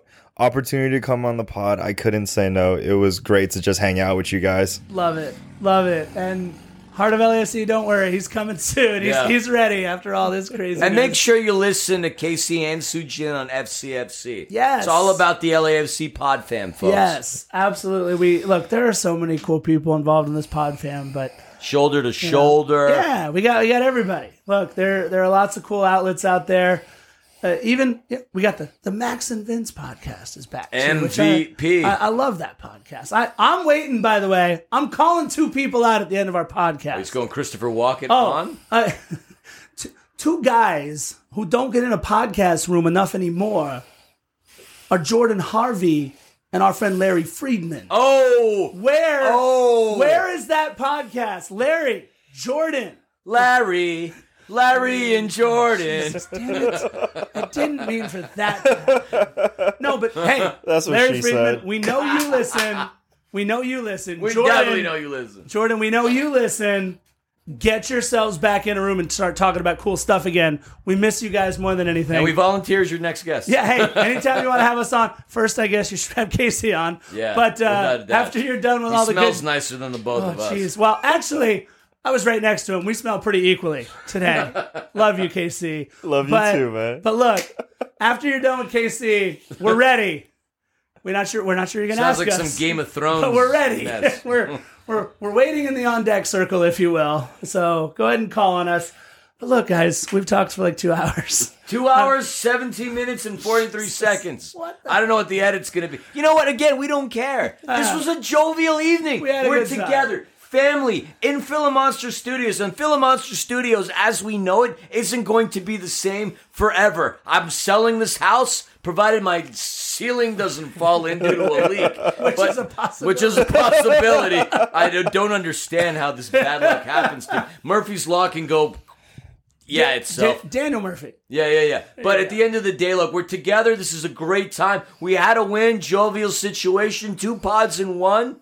This was a great episode, and we really hope you stuck around for all two hours and however many minutes of it will be after we edit it. I love doing this pod. I love hanging out with you. I love seeing you every morning and the fact that we got to hang out in the North End and hang out after hours, and we still got plenty of time to hang out after hours anyway. It's kind of funny. All our significant others are passed out in the other room. We're going to roll out of there like bats out of hell. But this was a great pod. I had a blast. Casey, I hope you had a blast too. Absolutely. Thank you again for having me. Thank you for being on, and yo, we hope to have you on again. We'll just we'll just chat about LAFC. Hopefully, you know, more more positive games. At the very least, Jimmy can say all he wants about me being a cursed sports fan. Uh, he can't take away the fact that Philly and the Scarf being in the North North End finally led to another LAFC win, but an LAFC win where they had three goals and not two goals. That's right. And look, this might be 172, 173 episodes in. So you know how we like to end all of our episodes. Bye. bye.